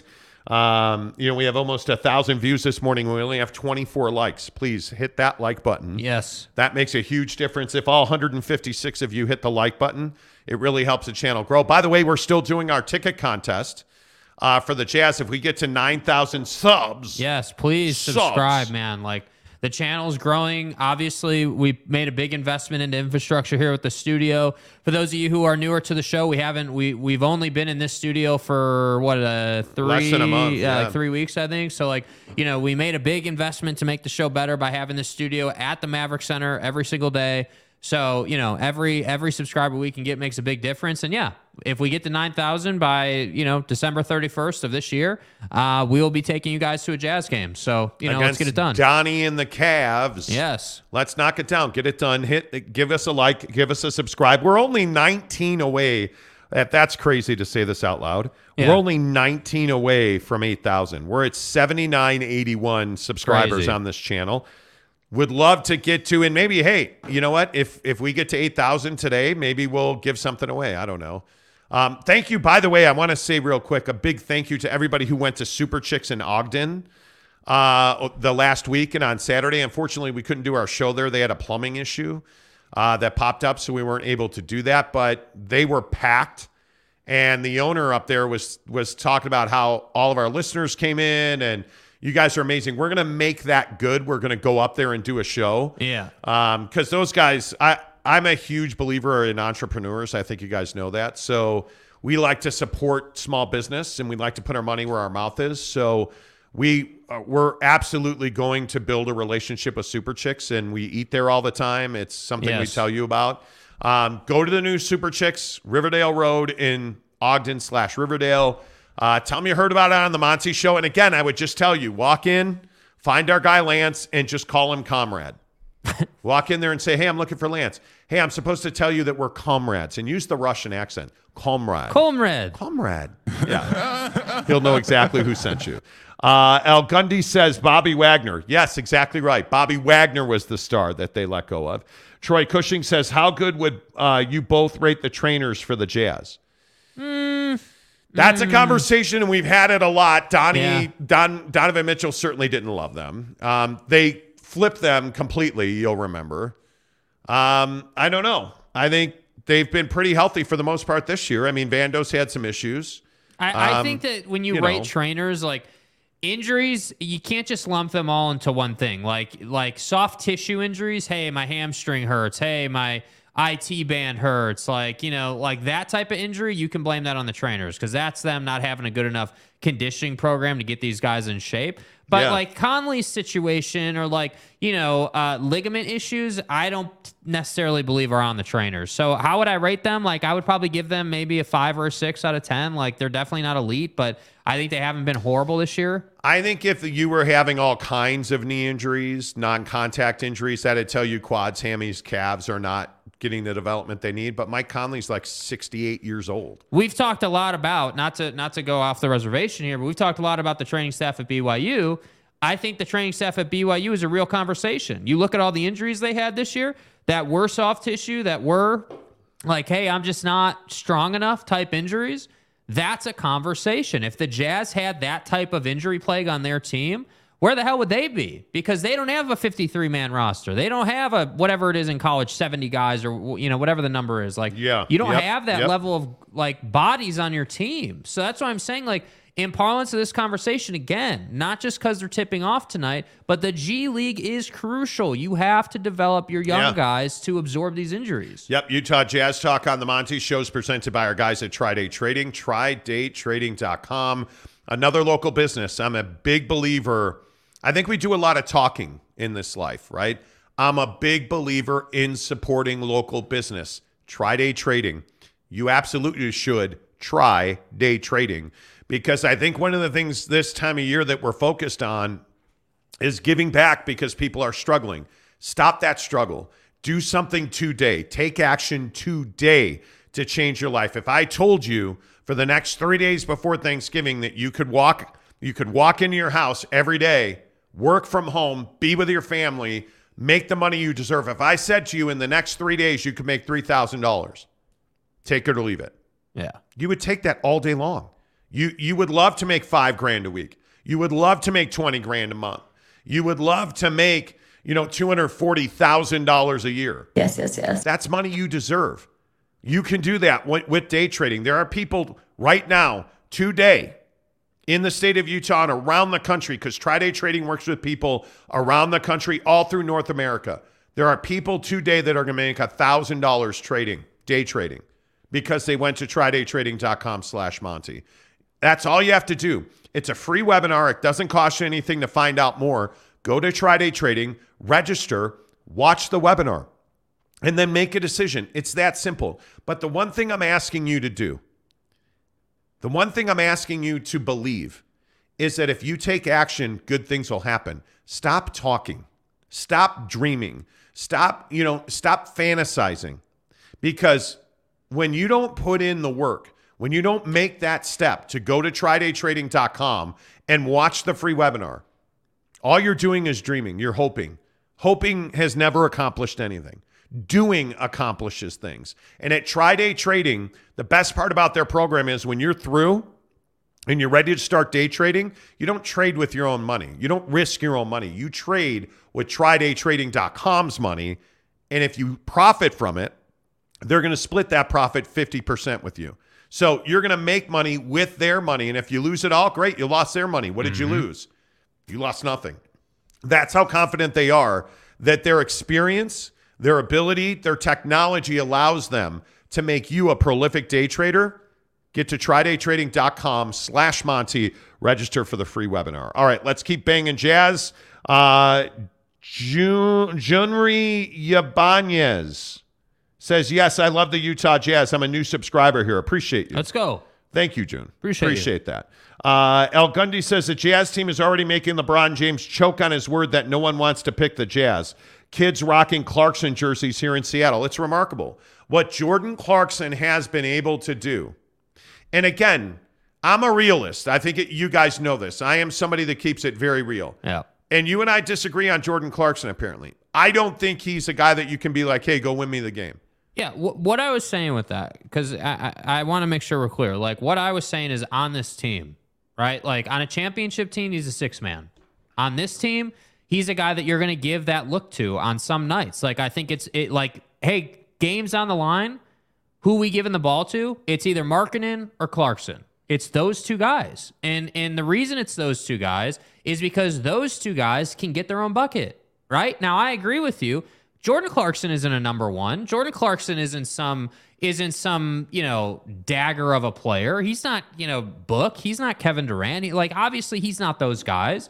But what I do know is that Jordan Clarkson has a propensity to get extremely hot and make shots that typically he wouldn't make. And so that's what I'm saying for Will Hardy. He's got to be able to read these guys. He's got to be able to say, okay, five seconds left. What's happened in this game? Is Markkanen got 30 or has he got 15? Well, if he's got 15 and Jordan's got 25, I'm probably going with JC. Yes. Vice versa. So to me on this team, like JC can be a guy that takes the last shot on this team. On a championship team, he's a six man. But the guy is is a scorer. That's what he does. So that's what I'm saying. It's a night to night thing. I feel like for this team. Yeah, and and my feeling is pretty clear on Jordan Clarkson. I think he's a great sixth man. I think he's an elite scorer in this league. But there's an exposure issue. And I think especially what you're seeing now, Jordan has struggled in recent times shooting the three. And I think that's becoming more and more prevalent as he gets more exposure and he gets more opportunity to shoot threes. That percentage is going to continue to go down, and at times it's going to be precipitous. It's it's going to go to he's going to he's going to shoot two of eight, two of ten, two of six from three. But the thing that I really like is he's getting to the free throw line, and I think one of the developmental angles you're seeing is he's not reliant on the three anymore. I think in past times in the Donnie, you know, Rudy era, I think Jordan that was his his game, that was his weapon was to shoot threes. That's it. Yeah. So 100%. For me, I think he's evolving as a player, but he needs to continue to evolve as a player. That that I think is really important. And I think also, by the way, when you look at at what this team needs, I think I think you're going to have to find an alpha. Kurt Myers says, Well, my weekend kind of sucked. No job after Christmas. Whoa. Oh, damn. Kurt, tell us what you do. Yeah. What do you do, bro? Tell us what you do. What kind of job are you looking for, Kurt? San Diego State Aztec says, Monty, the shoe room? What does Jake know about uh, Imelda Marcos? Rhetorical question. Thank you very much. I actually have a whole room in my house that's all shoes. The whole room. It's all shoes. You know. Uh, Neville93 says, Thank you and Jake for everything. Oh, you're welcome. Appreciate Neville. Um, Troy Cushing says, How good would you both rate the trainers for the Jazz? I answered that question. My bad. Um, Jose Rodriguez. Good morning, Jose. I think this is probably your first comment ever. uh, we do not need a Kevin Durant type player. Oh, really? Uh, don't you guys see? Apparently not. Uh, we are playing as a team. This is not a hero uh, hero player team. Kevin Durant's not a hero ball player. He's just the best scorer in the world. yeah. And if Kevin Durant called today and said, "Hey, I want to play for the Utah Jazz," sign in up, sign him up, and where do I get his jersey? Because anytime you can have Kevin Durant wear your jersey, it's a good day. Yes. It is absolutely a good day, and there is no doubt in my mind that if it's possible for Kevin Durant, and people are DMing me, I appreciate that. Um, I think that Kevin Durant. if thing, it's yeah. possible to put Kevin Durant on your roster, you're going to do that. Yeah. If you can put Paul George on your roster, you're going to do that. If you could put DeMar DeRozan, my nephew Jeffrey met DeMar DeRozan the other day and took a picture with him. And DeMar DeRozan, if I could have him on the Jazz today, I would do that. Well, what do you get in those guys you don't have? You get reliability. Yeah. You know, hey, every single night, Kevin Durant's probably going to give me 25 to 30 points. You just know that. you And get on- bucket getter. Yeah, and on his good nights, he's giving you 40. And and the thing is, is that right now, it, we're not sitting here suggesting they need hero ball, but what they do need is a dynamic killer on the wing. That's I what wanna, you need. I want to understand, Jose. I want to understand your comment there. You think that this team doesn't need a superstar. You think then that they should just, what should they do? You think they should just develop the players that they have on the roster? You think that there's somebody on this roster? And I guess this is where the rubber meets the road. Is there somebody on this roster that's a number one right now? Hmm. I there's not. there's not. I'm there's no bigger Chicago Bulls fan than I. Lauri Markkanen is not a number one. It's why he wound up in Cleveland and now he's in Utah. right. Do you think that that Cleveland team would have traded Markkanen if he was a number one? They wouldn't have. But what did they trade him for? Donovan Mitchell, who's averaging just short of 30 points for them. And they're one of the best teams in the East. How about that? So my point is that you absolutely have to have a number one on every roster, and that's not easy to come by. Yeah. And I think, with all due respect to Lauri, he's not. Lauri Markkanen is not a number one. The finisher, see the the the, the finish. Right. Because he's, cause he's from Finland, right? He's the from finisher. Finlandia. With all due respect, you know. Okay, so the oddball out of left field skeet comment this morning. Fawns make pie, make fawns, make people, make buildings, make cities, make insects. Make pie. Bro, what are you talking about, man? Okay. Okay. Green eggs and ham. I I, I mean I'm Good down. talk. Good talk, bro. I'm down. Uh, James Jensen says Malik Beasley is the Jazz new six man of the year. I'm hopeful. Oh, I totally agree with that. I think he's and he's done a really nice job of just not caring. yeah. That he has no conscience. That's that's what makes Malik Beasley such a good three point shooter. He just keeps on shooting. Yep. Keeps on uh, shooting. What's up, James Jensen? Gives us a twenty dollar tip. Thank you. My guy, what's up? He says, What's the chance Will Hardy will be coach of the year? Jerry Sloan couldn't. Uh, and we all know how great he was. Oh, I think Will Hardy is the leading candidate for coach of the year. yeah, I mean, how many wins, how many games they got to win for Will Hardy to be coach of the year? Oh, 50, 50? 50 seals it. Yeah. I mean, this team was supposed to be a 20 win team. Yeah. 50 would seal it. James, I, I think that's a really good question. And I think it's a question we can talk about on a weekly basis on this show. Mm-hmm. It's not going to be a daily thing, but if you look at the standings, the Jazz are number two in the NBA right now in wins. Yeah. I mean, it's pretty remarkable. And to bounce back, we talked about this on Friday, but to bounce back from a two game losing streak. Now, I told you, and I hope you put your money where my mouth was. Right. I told you they were going to beat the Suns. You did say that, and I doubted it, but you did say that, and they did. Mm, you're dumb. I know. The point is, Yeah. the point is, their stick to itiveness, their attitude, their mental toughness. That's what's winning them games. And so I, I, I just, I love what Will Hardy's done here. He's making mistakes. There's no doubt about that. We've talked about rotations, leaving, you know, leaving a guy like Lauri Markkanen on the bench too long, or Right. you know. Yeah. But he's, you know, he's absolutely making mistakes. But I think they're winning games, and he's learning on the job, which I love. Uh, Troy Cushing says, uh, "How good are the develop uh, are the developing trainers for Sexton? I don't know. We'll find out. Yeah. I mean, I, I think. I mean, physically, he looks great. Yeah. I mean, mean- look at it when you watch Collin Sexton play basketball. Don't watch it for whether he scores or not. Watch it for his movements. How explosive is he? How how are his springs? How how is his ability to cut? Like he looks healthy. He looks good. Like you know what I mean. So that's what, that's what I'm saying. Like I I, I think that you know the trainers have nothing to do with a guy stepping on another dude's foot and rolling an ankle or How you know crazy was that LaMelo Ball thing on the yeah, sideline? like the trainers, like the trainers aren't going to do anything about that. There's nothing that they can do about so that. So LaMelo Ball had a serious ankle injury that kept him out the first month of the season. Yeah, He comes back, and in his, I believe it was his second game back, yeah, He's going towards the sideline in the front row where the courtside seats are, and he stepped on a fan's foot and re-injured re-injured the same ankle he's out. yeah. It's I mean that you want to that's And he just was hooping too. He was balling. oh man. LaMelo's a stud. Uh, what's up, Lopes fan? Gabe, good to see you, my guy.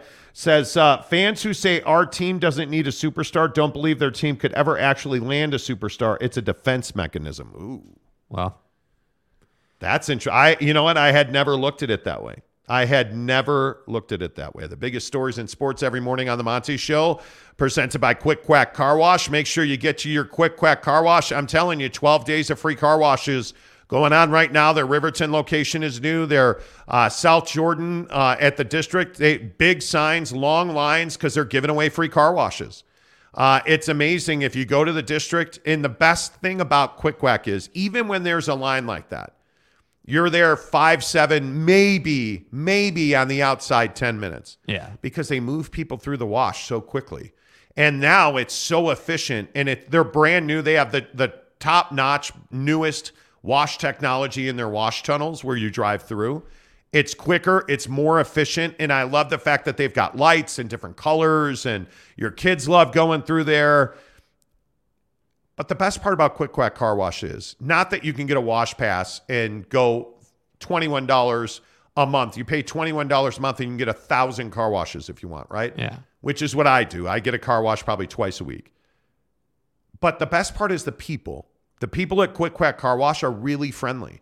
So you see a smiling face. You're not dealing, you know, those machines where you stick your card in and you got to reach out the window and Yeah. you get that stinger cramp in your shoulder and Y'all feel me? you don't have to do that. They have a friendly, smiling face that walks up to your car, is really nice to you, like services you. If you have a wash pass, they, they put in your license plate.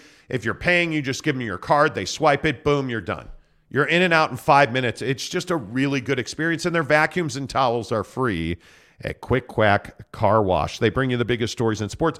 Is the Ute game or are the Utah Jazz the biggest story in sports, do you think? Well, I think because the Jazz won, they're the biggest story in sports. I- I, think that you know, anytime you win, that's going to catapult you up the up the stack. But you know, this conversation, um, not to get off Jazz, but I think the conversation around Cam Rising and and that throw that hit that hit Dalton in the ankles to basically end the game, like uh, you know, I'm sure Ute fans are not amused by that, and and yeah, there is a conversation around Bo Nix and and what he did, you know. But I think you know, as far as the biggest story, I do think it's the Jazz. I think this town.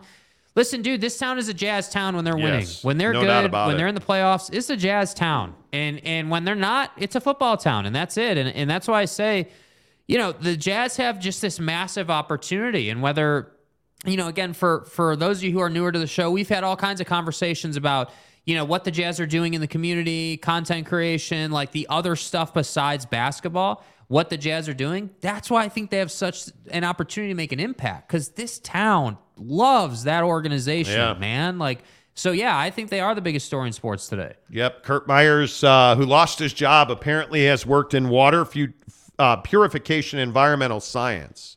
Ooh. Okay. What was the water purifier we had at at our first house here in Utah. I can't remember the cartridges hanging on the wall. I can't remember. Dude. I used to love that. Thing. I gotta Google it. I gotta know. Yeah, I used to love that thing. Um, somebody connect with Kurt Myers. Um, Kurt, how do you want people to reach you? Put your uh, put your email or your social media hit there, and we'll uh, absolutely publicize it for you because we would love to see if we can help you out. Uh, John Jackson says, "I'm tired of reading report, reading reports that the Lakers are still talking to the Jazz about Westbrook. Are we good to put this trade to rest? I don't think that trade happens. Um, I think the the funny thing is, I think the the Lakers are the reason that Kelly Olynyk is here. Because the Lakers had a deal in place that they could have said yes to for Malik Beasley and Bojan Bogdanovic as a centerpiece. Um, the Jazz would have taken Westbrook back, and the Lakers didn't want to execute that trade. And it's because they didn't want to give up two first round picks. They wanted to hang on to one of those. And I'm telling you, that's a mistake. Yeah. And I, so I think I would find it hard to believe that the Lakers or the Knicks make a trade with the Jazz. There is lingering, I don't know what, Sentiment. sentiment, anger, frustration. I think it'd have to be the perfect situation for the Knicks and the Jazz to make a trade. Yeah. I think it would have to be. I get the feeling, and I've heard more than once that Ryan Smith doesn't want to make trades with the Jazz and the Lakers. That he would, if he had his way, he would not make trade with the Lakers. Uh huh. I think Danny would make trades with the devil if he could get what he needed. I mean, uh, honest to God. Okay, so that's how it's gonna be. I don't think Danny cares if it's the Lakers or your mom. And that's what I really like about Danny Ainge because for too long, we have all kind of sat around and been like, oh, yeah, we're just going to be here existing. Danny Ainge is not here simply to exist. It's, it's what I love about James Jones in Phoenix. It's what I love about, you know, say what you want about Sean Marks. He went out and got Kevin Durant. He went out and got Kyrie Irving. He went out and got Ben Simmons. I would rather try and fail than not have tried at all. Facts. And I love that about Danny Ainge. I love that that's his attitude. I love that he's willing to go out and trade anybody. And again, I think the best executives, with all due respect to all of us, everybody that's here, and, and Jake and I, and fans With all don't, due respect, fans don't matter. Right. Danny Ainge does not care what you think about the job he's doing. He, Yeah. does, he doesn't care. Danny Ainge cares about one thing winning because Danny knows if, if the Jazz win, fans will be on board. And if they if they lose for whatever reason, fans won't be on board. But attendance has been good.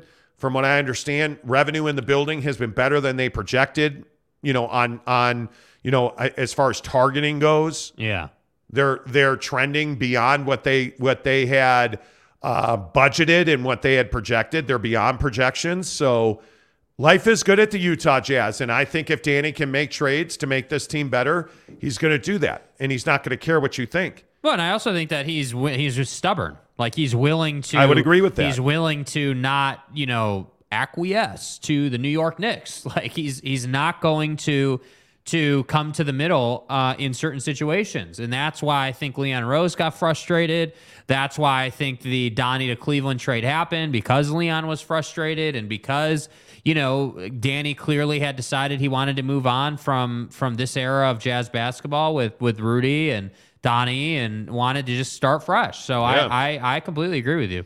Yeah, I, and I think that's how it should be. But yeah, you know, JJ, I think you're probably right. I don't think, I don't know it to be fact, but I'd be stunned if they made that Russell Westbrook trade now. I mean, Yeah.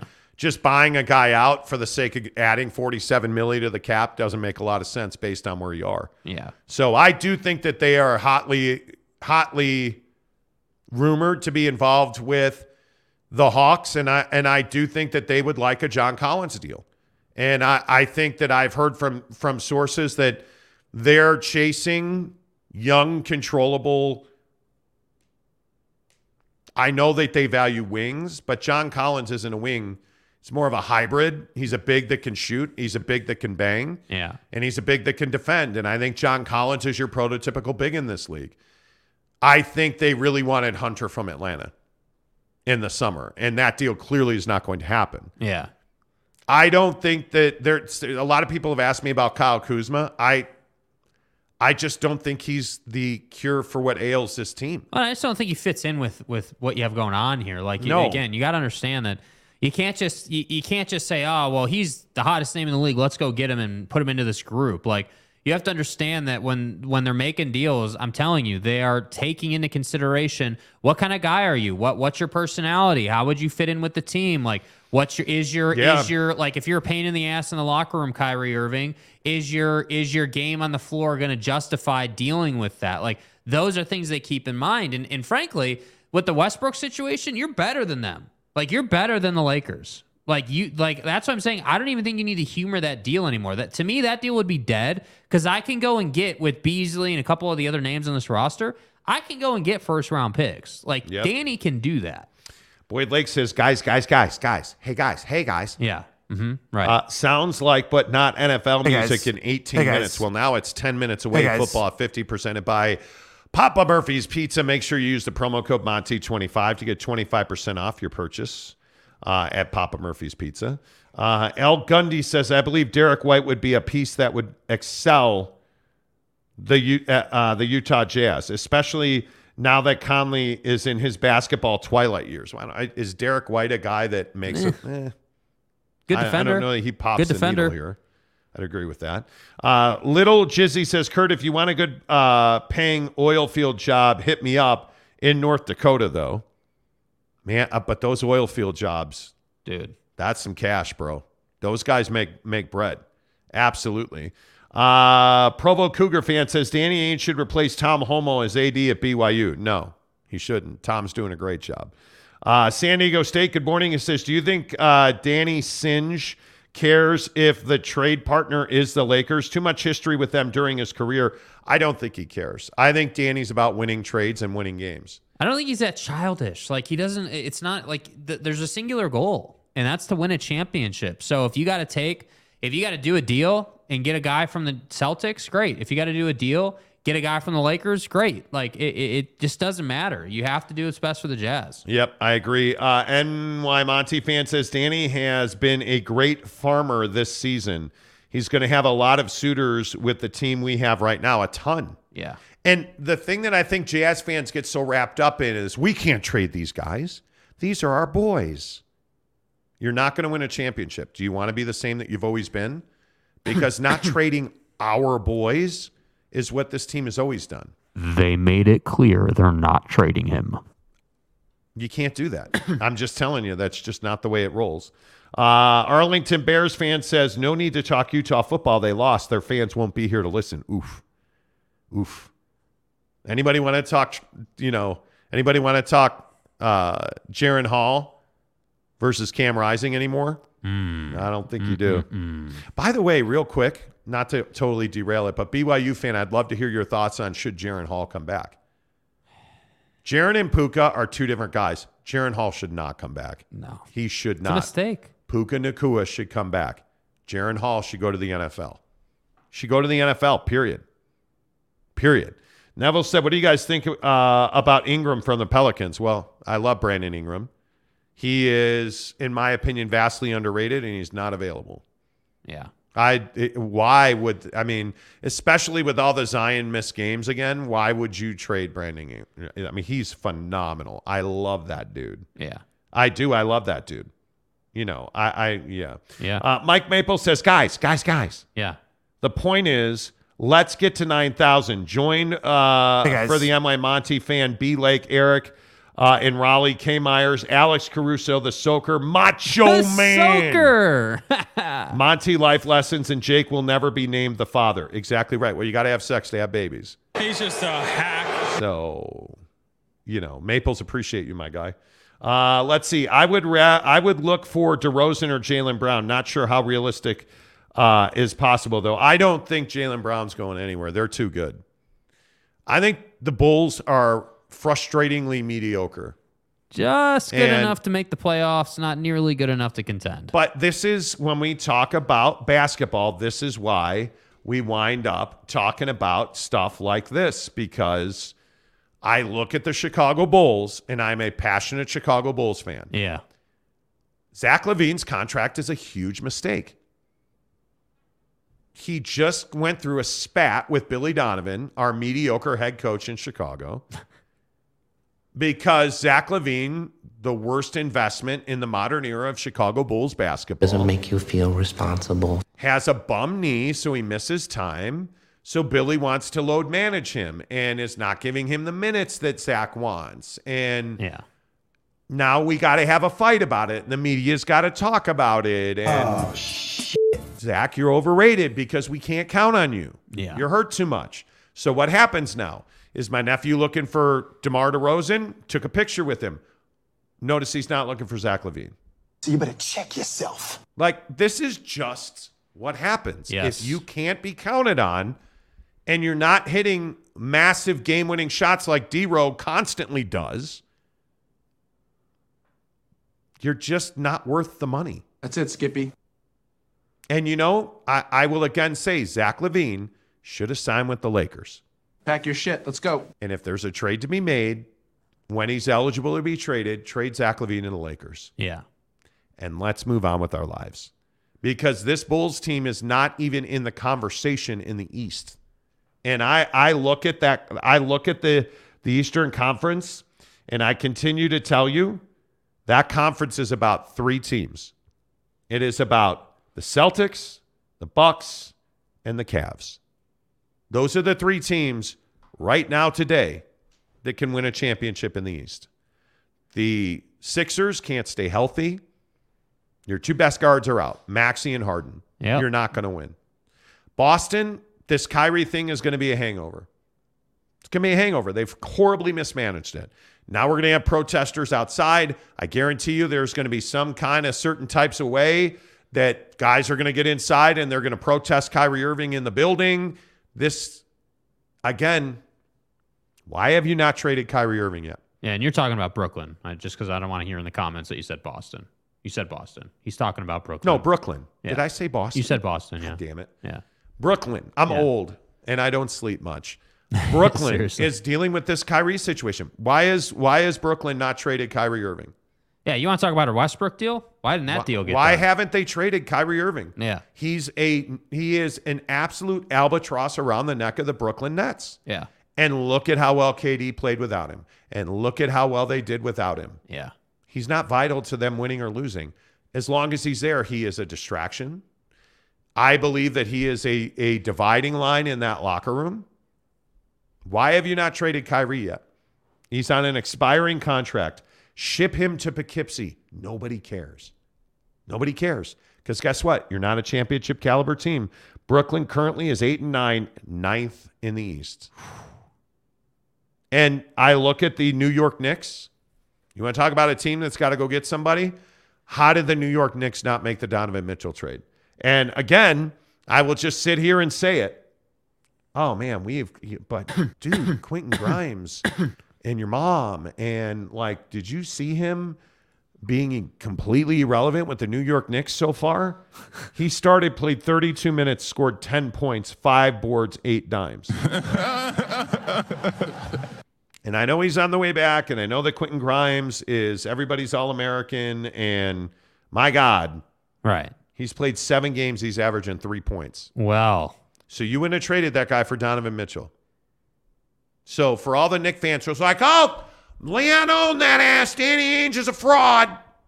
Oh, shit. So let me get this right. Donovan Mitchell's an MVP candidate. yeah. Cleveland, uh, the Cleveland Cavaliers, not Indians or Browns, who are now the Guardians, because I'll never get that right. But tell me again how the Cleveland Cavaliers didn't kick the crap out of the Knicks this summer. Yeah. Because I look at the Cavs, they're 10 and 6. Granted, Donnie's missed some time here. They're 10 and 6, and Don has played 14 games. Donovan Mitchell's averaging 29.9 points a game, four boards, six dimes. Even in games where he's not been great, they played Miami and won 113 87. 27 minutes, 13 points, five dimes, three boards, two steals. I, I, I don't know what else you need to see that Donovan Mitchell, who is who is shooting incredibly well this season, what is it that you need to see that you haven't seen yet to understand that Donovan Mitchell right now is shooting 41% from three? What is it that you need to see that that trade, that Quentin Grimes, because Quentin Grimes is the reason that that trade didn't get done. Yeah. Because you could have worked out the draft picks, in my opinion. Leon didn't want to give up Quentin Grimes. Oh, but he kicked the crap out of Danny. Oh, Leon Rose, he's in your head and living rent free. oh, really? Where's Donnie then? Because Donnie's in Cleveland and he's going to win an Eastern Conference championship. Yeah, and he's going to do it by kicking your ass. Just saying. It's it's amazing to me. Just saying. It's a it is amazing to me. And don't even get us started on Laddergate. We haven't gotten to that yet. No, because we can't start that because we got to start football at 50, 10 of the hour every hour on the Monty Show. We bring you the biggest stories in uh, football. Football. Football. Presented by our good friends at Papa Murphy's. Use the promo code Monty25 to get 25% off your purchase of $25 or more. Did you guys see the new AP poll? USC's fifth in the country. Mm-mm-mm. Oregon's 10th, Utah. Utah. Utah Jutes. Utah's 14th. Stop with this idea that Utah can still go to the Pac 12 championship. Those days are done. Yeah. Somebody make a call and get BYU and Utah in the Vegas Bowl. It's where our life is right now.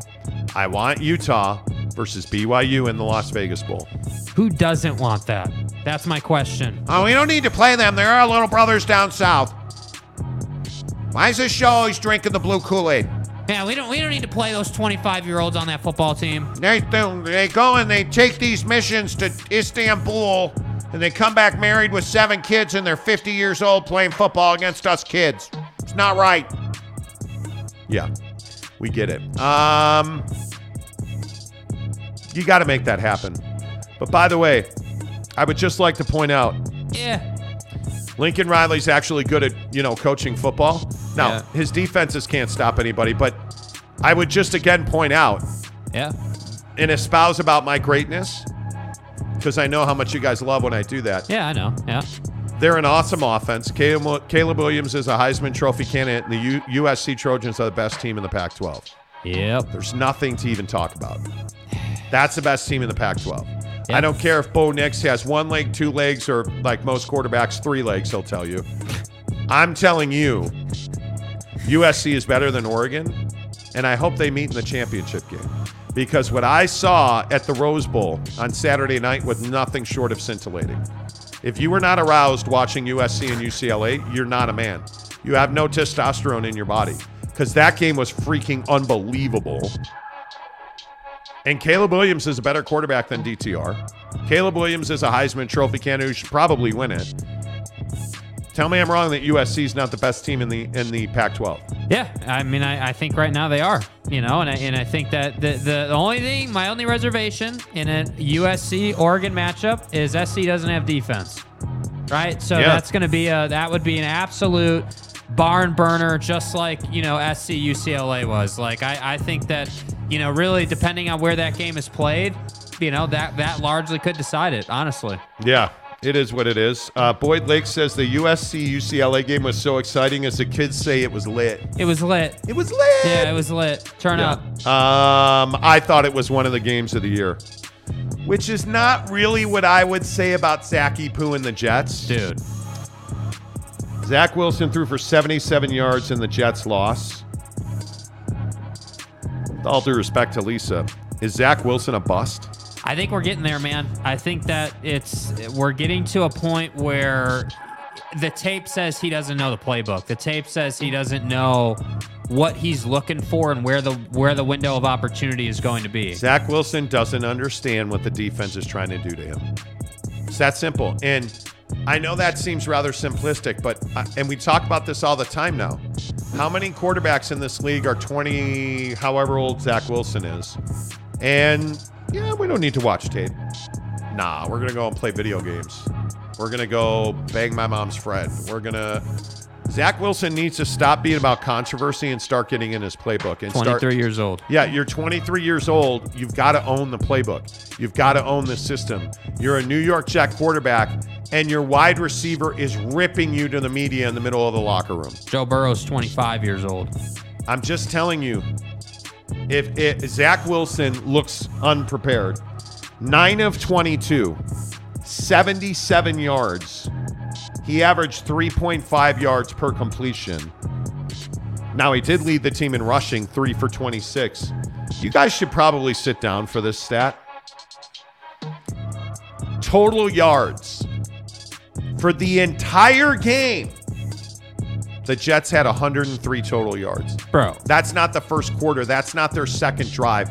The entire game, the New York Jets totaled 103 yards on 13 drives. It's just not good enough, dude. It's not close to good enough. And and I'm sorry, Wow. you have talent there. You have talent at the skill positions. And and unfortunately, Zach Wilson is the problem right now. And by the way, Joe Flacco didn't look half bad. I know the guy is allegedly washed up and old and can't do anything anymore. Allegedly. He didn't look too bad. You know, like I, Now, if you want to talk about a real quarterback, right, a real quarterback. You want to talk about a guy who clearly is in his playbook, we shouldn't talk about Justin Fields. 14 and 21, 153 yards, passing, 85 yards rushing, two touchdowns and a pick. And then he got hurt because he runs too much because he can't stand in the pocket and throw the football. But hey, what do I know? Everybody in Chicago thinks this guy is the next, you know, whoever. Jimmy Mack.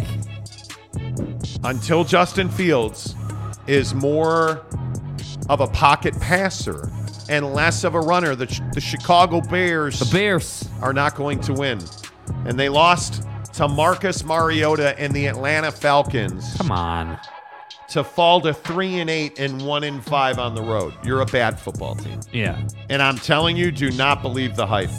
Do not believe the hype. You can't do it. By Yeah. the way, Yeah. by the way, did anybody see my guy Jalen Hurts? Oh, your guy. I, I I have sat here for two years espousing about You how have. the length and girth. Yeah, you that have. Jalen Hurts. Three legs. We get it. Jalen Hurts, 18 to 25, 190 yards and a touchdown. Also ran for 86 and a touchdown. Another guy who can't stand in the pocket and deliver the football. But what a win. 9 and 1, 5 and 0 on the road. The Eagles are the best team in the NFC, Yeah. and Jalen Hurts is the reason why. Ah, And I think that 5 and 0 mark on the road is really telling. You know, like if you're able to win on the road, that really says a lot about your football team. I would also point out that Linval Joseph, their new defensive tackle, four tackles, half a sack, and Ndamukong Suh, their new defensive tackle, three tackles and half a sack. See, like that's a really smart signing, right? Like you you understand, okay, we can win on the road right now, but we're gonna need a little more on the D line. And I think what it does is it frees up Brandon Graham, who had three tackles, a sack, and a tackle for loss. Their defense had seven tackles for loss against the Indianapolis Colts. Dude. Oh, wait, Jeff Saturday's not like the star anymore? What? Are you sure? Yeah. Uh, I I love that story. By the way, did anybody see what the Minnesota Vikings did? Anybody happen to see? I don't. I and I know that nobody on this show likes to watch football. Right. They got their ass kicked forty to three by Jera and the the Skeeters. the Skeeters. Uh, we need to circumcise some Skeeters. Jerry Jones actually said that once. Uh, 40 to 3, the Dallas Cowboys even played Cooper Rush uh, for a drive. Uh, I, I don't, what do you, are the Dallas, they're 7 and 3. The Dallas Cowboys are 7 and 3. The Dallas Cowboys are who we thought they were. They're gonna be a playoff team. But They can are they not win a the Super division? Bowl team. Can No, they win the division? no, The Eagles No. are 9 and 1. No. You don't think they can win the, The division? The Eagles are a better team. They're more consistent. They have a better defense. I would tell you that Jalen Hurts is way more consistent than Dak's ever been. Even I'm, and I'm not even talking injuries. I'm just talking about pure performance. You know, and I think that I, I love the I love the Cowboys brand. They're you know quote unquote America's team. America. But they're not a Super Bowl caliber team, and I'm I, and I am starting to get on board with hey, you're not winning anything till Jerry Jones you know isn't the owner. All I know is this division's going to get tighter. It's not gonna. It's not gonna get easier for anybody. And Zach Wilson's a bust. Yeah. Football 50 presented by Papa Murphy's Pizza. Make sure that you use the promo code Monty25 to get 25% off your purchase of $25 or more at Papa Murphy's Pizza. Papa Murphy's presents How to Change the Way You Pizza. Step 1 Carefully knead dough. Step 2 Artfully spread sauce. Step 3 Add fresh mozzarella and assemble toppings. Step 4 Realize we already did all that for you, so all you have to do is bake it. For a limited time only, get the Hog Heaven Pizza with Canadian bacon, ground sausage, and crispy bacon. Papa Murphy's. Change the way you pizza. Yeah, get the hog heaven. Hello, get the hog heaven in the Papa Murphy's app right now on your mobile device. Download it. Do it. Do it. Do it. now. Do it now. Do it. Uh, use the promo code Monty25 when you check out to get 25% off your order at $25 or more. I saw that people were tweeting pictures of the hog heaven at us. I believe it was Ty Duke. Yeah. Come on now. Ty Duke went uh, all, um, oil and garlic base, which you know I, that's kind of crazy to me. But he didn't put Satan's giblets on on his pizza It's true. either. There were no olives present. That's true. Real men know olives don't belong on pizza. Hook it up at papamurphys.com. Um, where are you at with uh, Thanksgiving? Jake says to me this morning, well, the lead story is that it's Thanksgiving week and we got to talk about It's National macaroni and Stuffing cheese. Day, bro. And if we're not going to have macaroni and cheese on Thanksgiving, I just don't see what the point of getting Well, that's obvious. I mean, mac and cheese is where it's at. All those chubby MFers, they need to eat mac and I cheese. want to be on the Zion diet. let's be First honest. team all fat ass. Let's be honest. Macaroni and cheese does not include shells. Another huge problem over the weekend with Mrs. Monty. Okay, what happened? So not only am I a terrible husband, Right. but now she's starting to take liberties with it because she knows that I have to like get back to good. Right. So she thought it'd be okay. I was like, hey, let's throw in some macaroni and cheese because we were going to make wings on Saturday night before we fell asleep. Right. Um, and that didn't happen either. So there are wings sitting in my fridge right now that Jake's going to go home and smoke for lunch today. But anyway, the point is, um, I was like, hey, let's get mac and cheese. Yeah. And she's like, honey, can we get shells? Macaroni and cheese, that's not shells. That's shells with cheese sauce. Macaroni and cheese, that'd be like using penne or mastacholi for mac. You, you don't do that. Yeah, you don't do that. It's elbows. It's elbows, which is why I, th- think. Wait, I thought you were a shells guy. You're an elbows guy. Shut your mouth. Bro. That's why. Don't say you say. See, you say. With all due respect. You start salacious rumors like, "Oh wait, I thought you were a shells guy." you just. You say hurtful things like that. People are going to think I have estrogen. Well- I have testosterone. Well- I know that macaroni and cheese comes with elbows, not with shells. We understand that a hot dog's a sandwich. It became personal with me.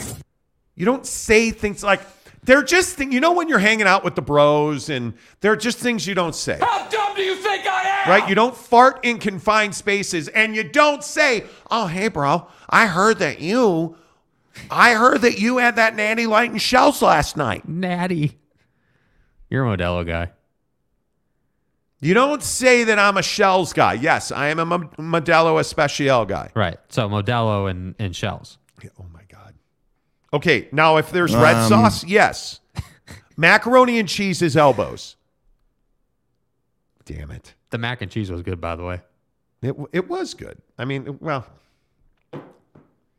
for what it was, for what it was, it was okay. Uh huh. I mean, it. it, it Listen, I, you know, I, I listen. I think that I'm obviously a mac and cheese aholic, right? I'll eat mac and cheese every day of the week, twice on Sunday. You, I mean, you know, I'll just knock it down. You know, that's oh, my God, jam, Here we go. See, this is the kind of crap that you start. dude. Why? This bro? is the kind of crap I you did start. not start blue cheese. Yeah, you did. Come on. No, you started it by bringing up, oh, but I heard you were a shells guy. I mean, you know, I was hanging out in the back alleys the other night because, you know, I'm single and I don't have a life because I can't get laid. Right. And I was talking to Jimmy back in the dumpster, Right. And he was like, hey, I heard fat ass like shells. That's who you are. So wait, let me get this right. I'm fat. I'm stupid. I hang out in back alleys, Mm-hmm. And you're I a talk virgin. about shells. And you're a virgin. well, You know, you know, I mean, that's just my life. You know, like I don't. What, what do you- what do you do? Jeremy Bolton with a, a, a puka No, no. Anyway, good morning, guys, guys, guys. Hey guys. Say Hey, you guys. have 14 types of pasta Hey, in guys. the 60s and you had to choose one type to eat with anyone. Who would it be? Well, we all know that it would be no. Mastacholi with the Kennedys. And just to be clear, Massacholi's penne.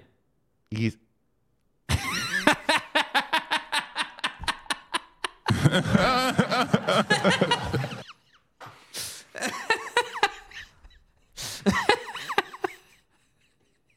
Why? I'll drop that. See, like I, I what did I ever do to you? You didn't do anything. I'm What did I ever a do to you? question.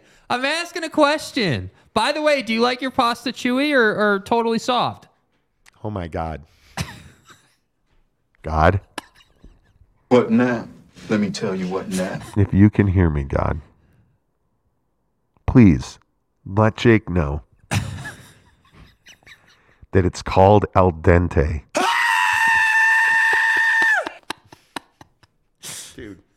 I don't know what. it- yeah, El Dente's the cool kid club I don't label. know, which is why you don't know it. Yeah, so chewy I don't know soft? what you're on today, but all this hurtful crap that you're running out about about the fuck out! I don't know why you want to run all this stuff out here. I'm just asking some questions. I'm trying to get to know to know you. You know, like I I I thought you were like I honestly thought that you liked shells, but you're an elbows guy. Okay, I get it. I understand. You're, you're a dead man. What? Me? Uh, Al Gundy says my former manager Terry at Smiths would be loving this convo. Really?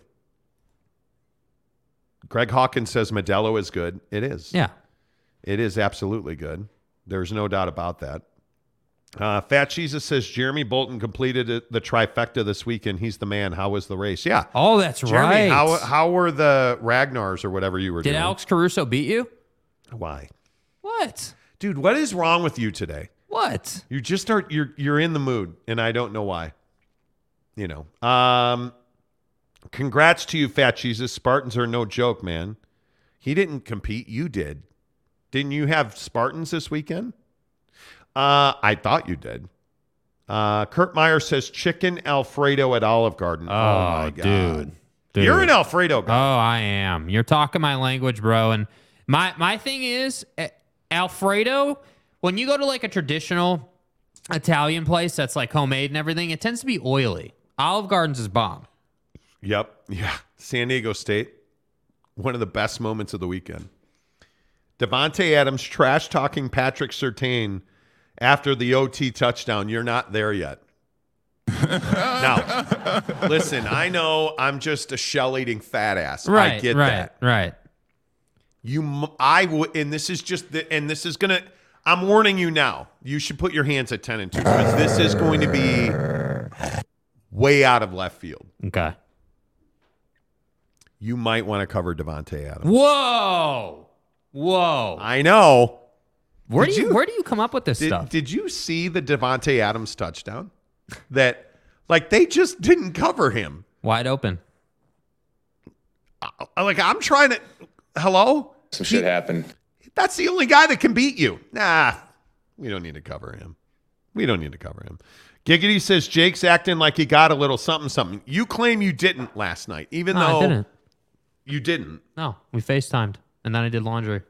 Okay. I I, I, be- I believe you.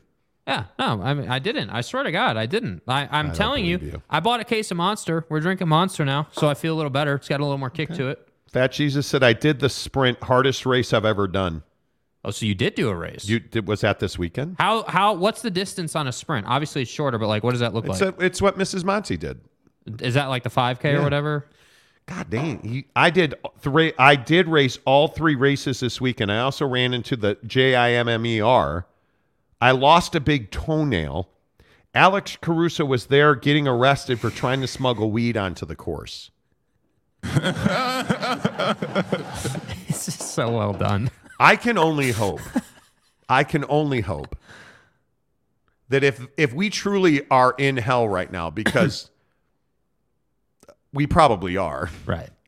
that Alex Caruso gets traded to the to the Jazz. That would just Would make just my be life. incredible. God bless. Uh, honest to God, I think I would get arrested for humping his shoe. Whoa. I mean, I don't even know. Whoa. I don't even know what I would do. I don't even know what I would do. Uh, Jeremy explains it and says Spartans are 21K, 10K, and 5K. Dude, bro, Good dude, what are you, criminy. bro? How? Okay, I, So, I don't even. so Jeremy, you're saying you're not a big pasta guy then? I would guess not. I would guess not. I I I, I can't do that. I'm sorry. I, I can't. That's next level stuff. I don't even I'm know. I don't life. even know how you. Yeah, I'm not. About I don't that even life. know how you. I you you see what had happened. Was, Yeah. Uh, let's talk a little BYU football on the Monty Show. Uh, we'll get back to Jazz coming up here in 20 minutes. Um, all of our football talk on this show, whether it is the Utes, BY, the Jutes, BYU, um, the NFL. It's always brought to you by our good friends at Barbecue Pit Stop, bbqpitstop.com. Uh, no better time of year than to smoke on your smoker.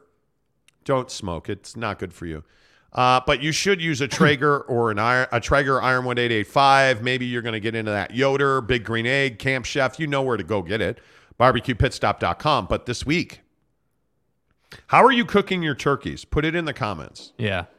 I am cooking mine by paying somebody else to slice it for me as well because we're going to lunch buffet on Thanksgiving. That's right, Tegan.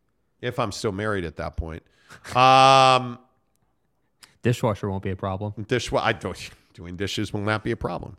But if I was going to make a turkey, I'd be smoking it on a Traeger smoker. How on earth would you do that? Well, I don't know, but that's why I would chat with the guys at barbecuepitstop.com, bbqpitstop.com. Um, you can chat with them, ask them questions. You can buy online no matter where you're listening to the show. The best resource for smoking and barbecuing and spicing and seasoning and rubbing and all that good stuff. You name it, they've got it. bbqpitstop.com.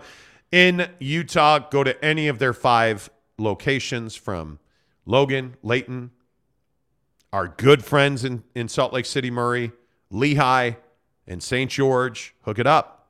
They're the best guys. And you want to go, they're the they're good guys. They're the guys you want to go hang out with. Yeah. That's who they are.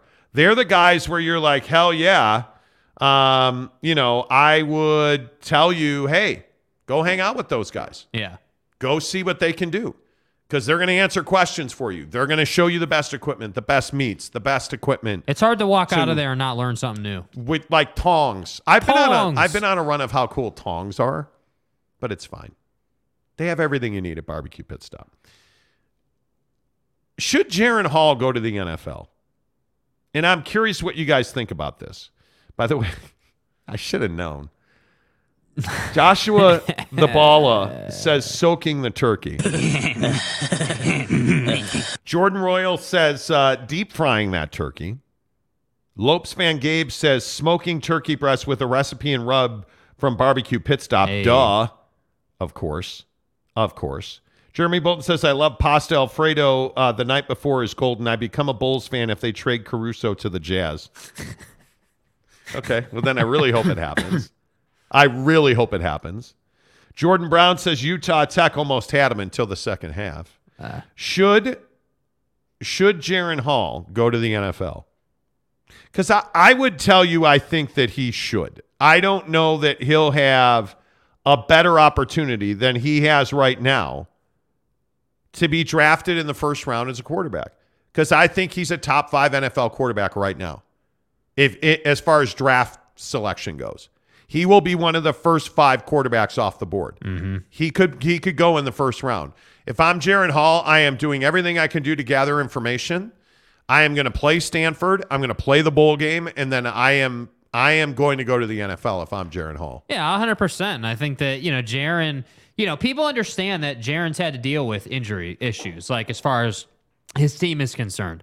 They understand that he's progressed a ton. They understand that that the the deep ball progression that Jaren Hall has shown is immense. Like his ability and his touch on the football is really, really elite at this point. So to me, he's a good thrower of the football. He can run enough at the at, in the NFL to to make a difference. Um, and I think also he understands now that you can't just run to run because you'll get hurt. Even at the college level, the punishment you take in football when you run as a quarterback is too much. You're not going to stay healthy. See Justin Fields, right? Like that's what happens to guys. So to me, I look at Jaren, and the only question really is mentally, how long does it take him to adjust to the NFL game? Because you look at you look at quarterbacks that come into the league, and this is something that you've said and been on. You either have it or you don't, right? Like you either have the ability to catch up mentally, and it takes you like probably two, three games maybe, and then you're then you're ripping, you know, or you don't have the ability and you're throwing for 103 yards in week 12 or whatever we're in now, week 13 in your Zach Wilson. You know what I mean? So if I'm Jaren, I want to go to the league now. I want to ride this momentum. If you, I, I, swear to God, if he sees Utah in the bowl game and they win that game, this isn't even a conversation. You have to go to the league. You just, you have to do it. So to me, it's not even really that difficult of a thought. Yeah, I have no idea how you pass on this. I mean, you're not the the biggest issue that I see is Jaren Hall is injury prone. And now that you are completing passes at a very high level on a lot of uh, exposure at 66%, you're a 3,000 yard passer for the first time in your career. You're 29 and 6 touchdowns to interceptions. You're rated 159. Uh, you've only taken 12 sacks. Uh, so you've had more attempts, exponentially more attempts this year than last year, and you've taken one fewer sacks. Like, I, I just, I don't know why you wouldn't go now. Yeah take your highest best opportunity to get paid and get to the NFL because your window is so incredibly small. And I, I, think, listen, I agree with you. I really would love to see BYU and Utah in a bowl game. Now, does that happen? I don't know. I think BYU obviously is going to go to any of the ESPN owned bowls. And if you want a big number in attendance and TV, I think you if you are if you are the bowl makers, if you're the matchmakers in Vegas, and Utah truly does end up on the outside looking in, I just don't know why you wouldn't take BYU in Utah. Yeah, and I, and I think you know if you're ESPN, you're you're again you're a TV company. You're trying to make the most compelling matchup. And I think everybody knows that the the Holy War is one that that obviously has a storied history, and and frankly, these two teams feel uh, they're not super even. They're not like exactly even, but it's even enough where you'd have a really good game. I think. I think this this Cam Rising performance over the weekend, I'm not going to sugarcoat it. Like that was a little disappointing, if I'm being honest. Like I didn't feel like that was some great performance. You know, no, and, it was re- it was in fact really disappointing. Yeah, um, that that that worked out the way it worked out. I mean, I you really wanted, or at least I did. I really wanted more from from Cam Rising, and you know what? I I think when you look at Utah's loss to Oregon the the throw that defined that game, in my opinion, was the miss to Dalton Kincaid in the fourth quarter, where you had him wide open for a first down. You were not under pressure. You threw that ball, and it was at his ankles. Quite literally, he threw it at his ankles, and Dalton couldn't make the play, and not by no fault of his own. I don't know many people that could have made that catch because it was a terrible throw. You throw multiple interceptions. I, I it it was a shocking step back for Cam Rising, and I do think it hurts him mm-hmm. um, because he's had such a short exposure at Utah. I think it really hurts him, and you know what? I I I don't know where they end up going to a bowl. Um, if they are in fact the Pac-12 team that gets slotted into uh, the Las Vegas Bowl, hey, fantastic. You're going to wind up playing somebody from the SEC if that's the case, and I think it's it I just if I'm Jaren Hall, I'm I I'm going. If I'm Cam Rising, now I got to really take a long look at it because I think that Cam Cam needs to a get healthy because you can't tell me that cat's healthy throwing the ball the way he's throwing it. Yeah, no way. I just don't buy it. No. So if I'm Cam Rising, I'm probably thinking it, I'm probably thinking twice. You know, I just I I I think you have to think twice about it. Kurt Meyer says Jaren is ready for the next level. I'd love to see him stay at BYU for the first year in the Big 12, but I think BYU is going to have a big rebuilding year and will lose a bunch of blue chippers. I don't think they'll lose a bunch of blue chippers. I think Jacob Conover is ready. Jacob Conover's ready. We need to see Conover and we need to see what he can do. Because I think if Jaren comes back, Jacob Conover is going to transfer. Yeah. He's going to transfer somewhere. And I've heard that about 50 million times. He's going to transfer somewhere where he can have a shot to win a starting job. Because if Jaren comes back, it's Jaren's job. Yeah. And I, I think it's a big mistake if he comes back. I do. And if I'm Jaren, I'm out. I'm yeah, out. Greg, you got to go. Greg Hawkins says BYU and Utah can't meet in a bowl game this year. I think. I don't believe that they can. Um, BYU is going to go to one of the ESPN bowls. I was looking at it the other day. Um, I think I think I mean they could. They could. Um, but if you really look at where BYU is probably going to end up, um, it's going to be one of the it's going to be one of the ESPN bowls. Um, and my guess is the Hawaii Bowl has a lot of draw. Mm-hmm. For obvious reasons. Yeah, the Hawaii. I mean, with the poly community. Yeah. You know, I would hate to see it be like the Boca Bowl. Um, I'd hate to see that. You know, I, I just I, the Gasparilla Bowl. I mean, I, I really hope that that doesn't happen, and we'll see what it looks like. And you know, I, I think you have other opportunities. I, I think when you look at the biggest one, probably the Guaranteed Rate Bowl in Arizona is probably a really big one. And I- mean, I don't think there's any of us who don't want to see. And I don't know. In the comments, maybe I'm wrong. Yeah. Maybe I'm wrong. I want to see BYU in Utah. And again, I will just say it's a bowl game that should it should be, or it's a football game that should be played every year and not in a bowl. Yeah, it should it- be on the schedule. The tough part is, is both of these teams have lost games they shouldn't have lost. You know, like I, I feel like Utah probably should have won this game. I feel like Utah probably should have been able to pull this one out, and and it's frustrating the concept to think about of like Bo Nix, you know, comes in and plays hurt and still beats you. Like he still beat you, threw it all over the field, look good. You know, like that guy's going to be super high draft pick. You know, and and I I just wish that. Cam was either healthy or, you know, playing through this injury could be more consistent, you know? And unfortunately, he wasn't. And I think the only reason he's got to take a real long, hard look at this is because coming out of college on a on a losing note is not a great way to enter the draft. You really want to come out winning, high note. Everyone thinks you're a stud. Like that's what you want. All right, turkey recipe from El Gundy says in a bag with Blue Moon mango wheat with a tub of Irish butter, celery, potato, and carrots, sliced apples. Okay. Okay. Uh, I don't hate that. Jeremy Bolton says, I hate to say, but Utah would smoke BYU in a bowl game this year. I don't know about all that. I, I I'm trying not to go too far with it. I'm really disappointed in Cam Rising. Like that was a shocking performance. Yeah. That's a game you should have won. I mean, they and everybody's like, "Oh, Bo Nix is a hero." Oh my God, is Bo Nix really a hero?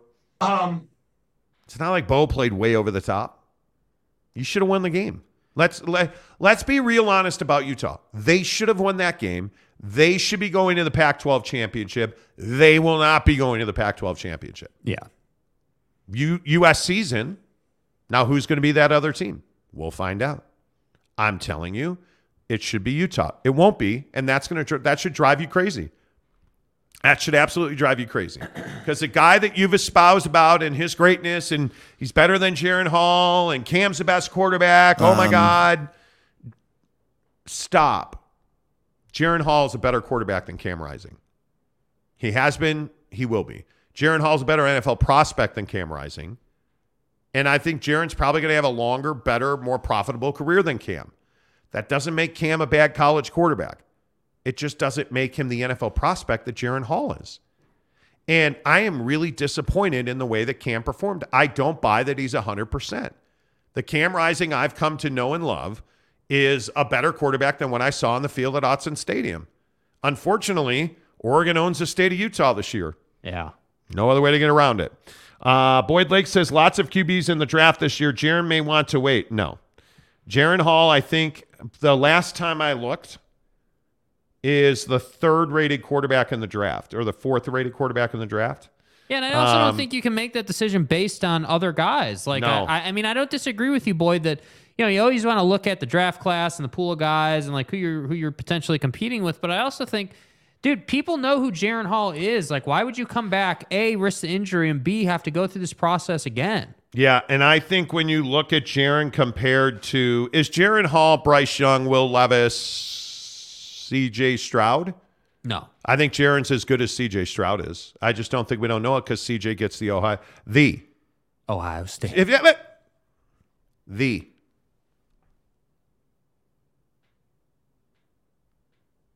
Ohio State push. Like you got to pause. Yeah, obviously. You can't just whip it out after you say the. Yeah, you just said whip it out. Grow up. But is he Tanner McKee? I don't think I think Tanner McKee's a really good prospect. Hendon Hooker at Tennessee. Well, now what? Ooh. You know, did Dude. you? I mean, yeah. I mean, it's it. That's a that's a that's a rough road for Hendon Hooker now.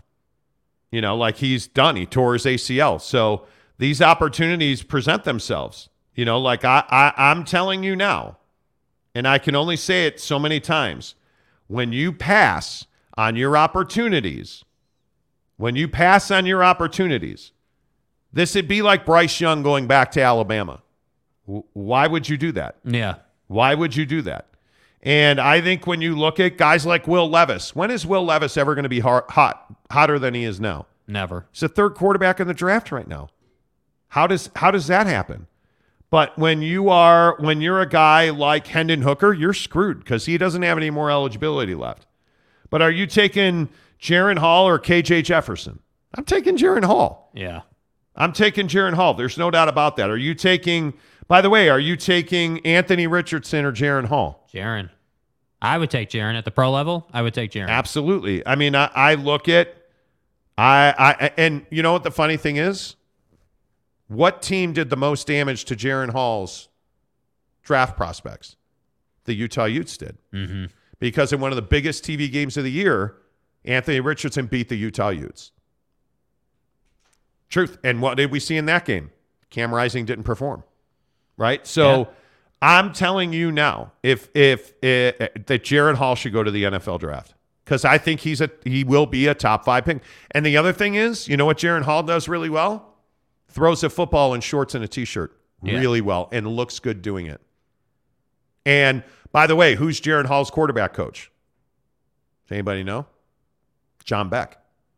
You know. And John Beck has put some guys in the NFL now. I would go to the NFL. Yeah. I, there, and if I'm being really truthful about it, I wouldn't play in the bowl game. I would go to the NFL.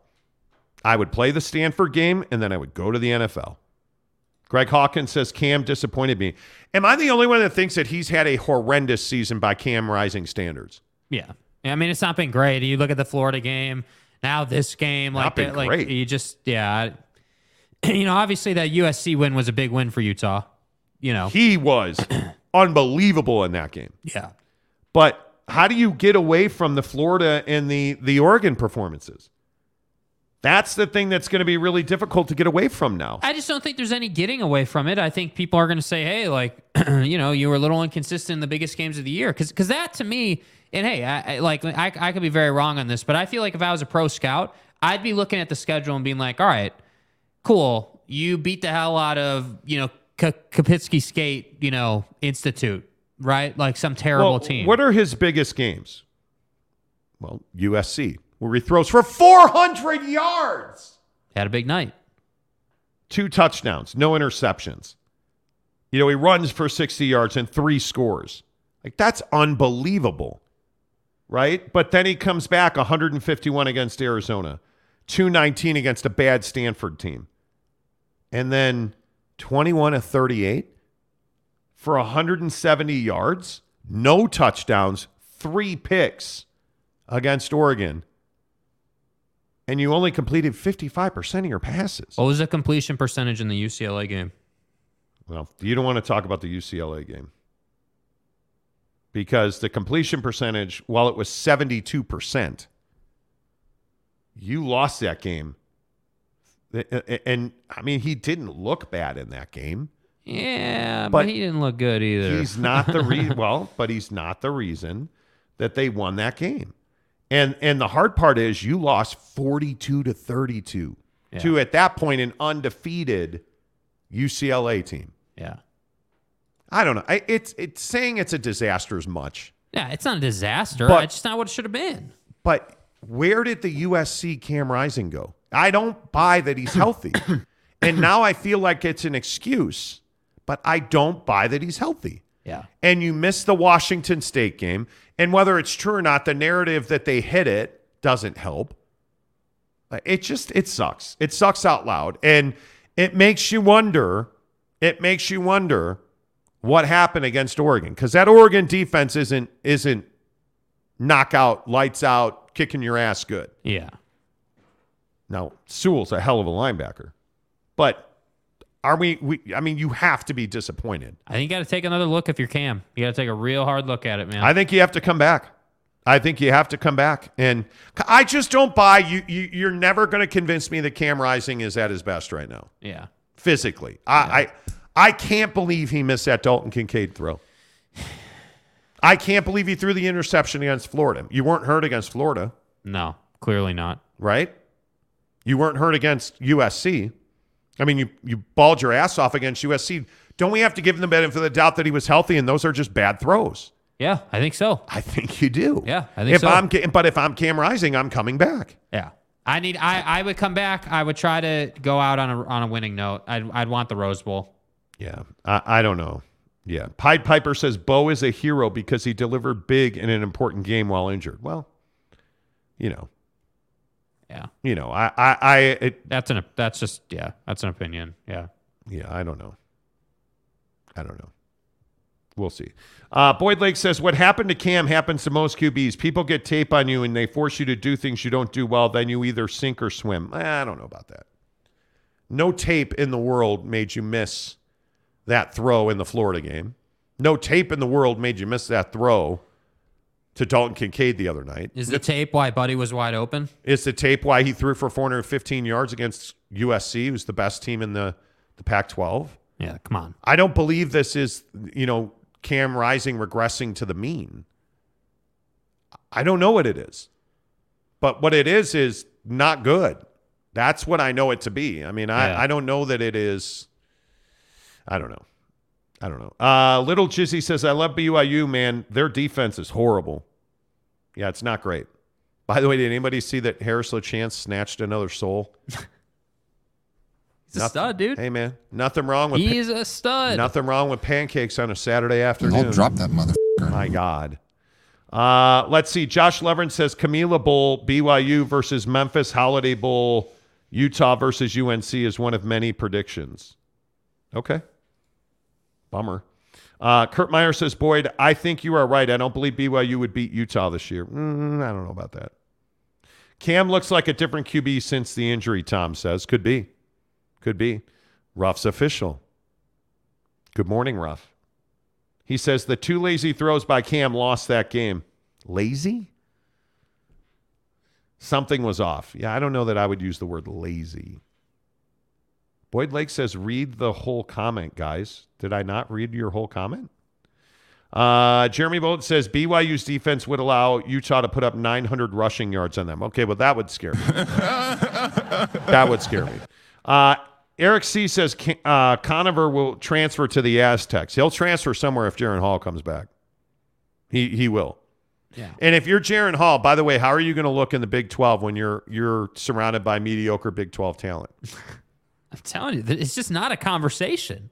I mean, I if I'm Jaren Hall, next year, if we're being really honest about BYU, next year is not going to be a successful football season. Well, that's a strong word. Next year, you are not going to look good on the field. Yeah. You're going into the Big 12.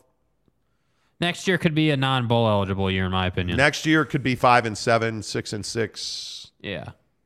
Well, wait, that was this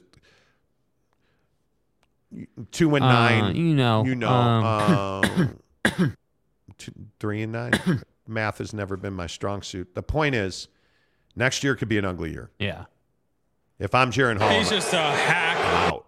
I'm out. Yeah. Uh, Jordan Royal says Jaren needs to leave. If he stays, that would be the biggest mistake of his career. There's nothing more Jaren can do to improve his draft stock. That's what I'm saying. Completely agree, dude. That's what I'm saying. Hundred percent. You know, uh, Hall has some weaknesses. I think he would be a flop in the NFL. Okay, look, who everybody's got weaknesses. I think his arm is not a weakness. My, it, it's always going to be can he stay healthy? Yeah. Because when Jaren Hall's healthy, he grows. Like he he is a far better passer this year than he was last year. I'd love to know what you think his shortcomings are. Yeah, I'm interested in that as well. Um, Jordan Wheeler says, I love Lamp. Okay, help me with that. Uh, Greg Hawkins says, defining losses. Couldn't win big ones on the road despite getting gifted the game in both Florida. Yeah. Oh my God, the Florida game, they wanted to lose. They wanted to lose. I agree with that. in Oregon, you had a banged up quarterback. That's a really good point, Greg. Gifted. Yeah. That's an interesting. Good on you. I think you could be right about that. I think you could be right about that. In other news, Puka just accepted an invite to the Reese's Senior Bowl, so we for sure know he's gone. Good for him, though. Well, I say the same thing about him, though. What are you going to improve on? Yeah. Because you're not going to have a better year next year. And if if Puka's gone, what do you think that means for Jaren? Yeah.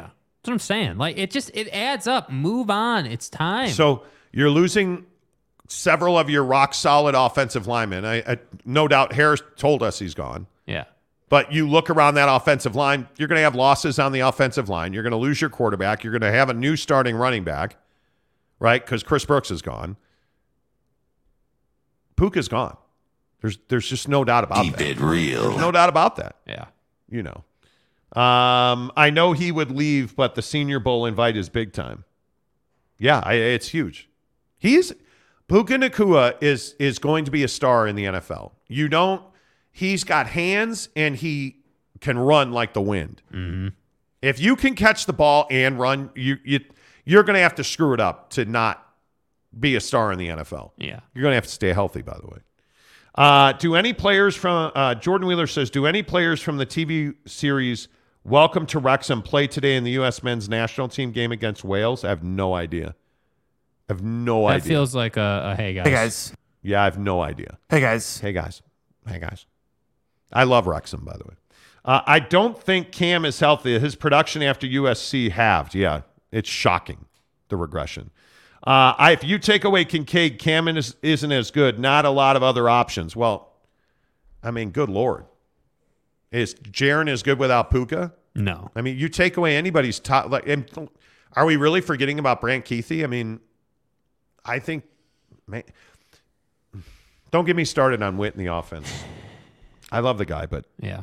You know, uh, Josh Levin, we're seeing how bad Cam was. Why not put Barnes in there?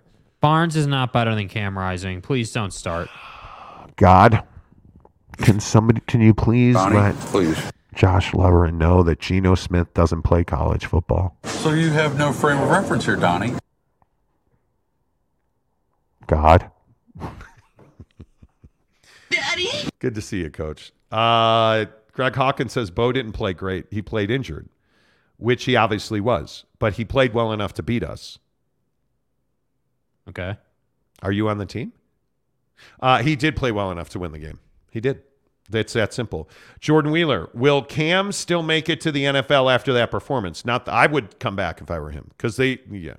The problem is, okay, I'll have the conversation I didn't want to have. I, I- what's Kyle Whittingham going to do on offense? Because it can't be Devaughn Vele as your best receiver again next year. Yeah. It can't. It cannot. And you know, like, what do you do with? Because Dalton and Kuithe are gone.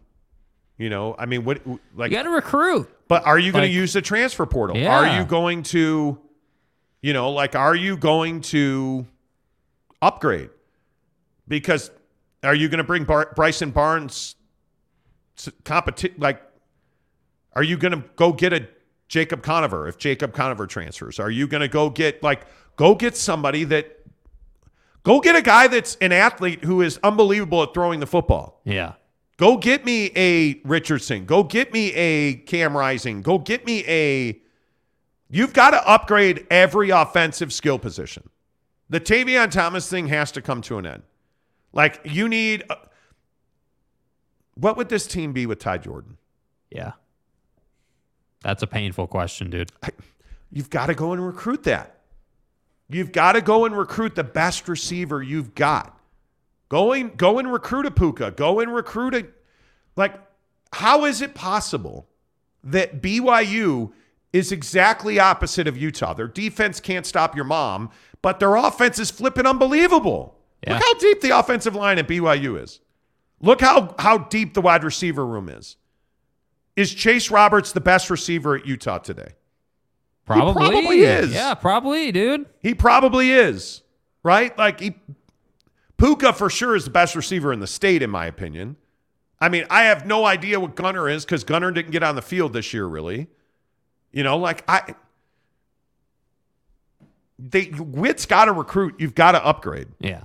Uh, Duck Duck season says, "Hey, Ute fans, I smell a loss." Oh God, Imagine being so cocky and getting embarrassed by our defense. They weren't so cocky and they didn't get embarrassed. Yeah.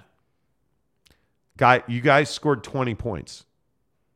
You're jumping for joy? You scored 20 points at your building. Come on. Come on. Be humble. Uh, Jeremy Bolton says, I I was waiting for your appearance, Duck fan. Bo Nix destroyed you with only one leg. Destroyed you. Man, I can't wait till you guys lose to USC. I can't wait. Honest to God. Never compare that fraud of a QB to Bo Nix ever again. Okay, listen, dude. Bo Nix is nobody's All American. Bo Nix is now. If you want Bo Nix to be a running back, hey, I'm all here for that. So let me get this right about Bo Nix. You took essentially the SEC took a dump, wiped their kind quarters boho, and then handed you the toilet paper, and you made that toilet paper your starting quarterback. Nobody else wanted Bo Nix. Nobody. And has Bo Nix had a good season? Yes. Yes, he has. But let's not make it out like Bo Nix is some amazing quarterback who just, my God, Bo Nix is, you know, when you when you see statues of quarterbacks throwing the football, Bo Nix is the guy that they're going to mold that statue after because Bo Nix, I mean, my God, and he loves God, and Bo We Nix clear on is that? he's so good looking, and I just want Bo Nix to be my father. Okay, well, I mean, cool, dude. Cool. Congratulations. But Bo Nix is not anybody that people are like, oh, I have to have Bo Nix. Sorry if you're offended by that. Bo Nix is having by far his best year as a quarterback. And note that he had to do that away from SEC football. Yeah. Note, I would also note that if you look at Oregon, I would remind you how did Bo Nix look against, and I know it's crazy. It's not like they're the best team in the country because we all know that Oregon is the best team in the country and Bo Nix is the best quarterback in the country. But what happened to Bo Nix uh, uh, against Georgia? Mm. 173 yards, no touchdowns, and two interceptions.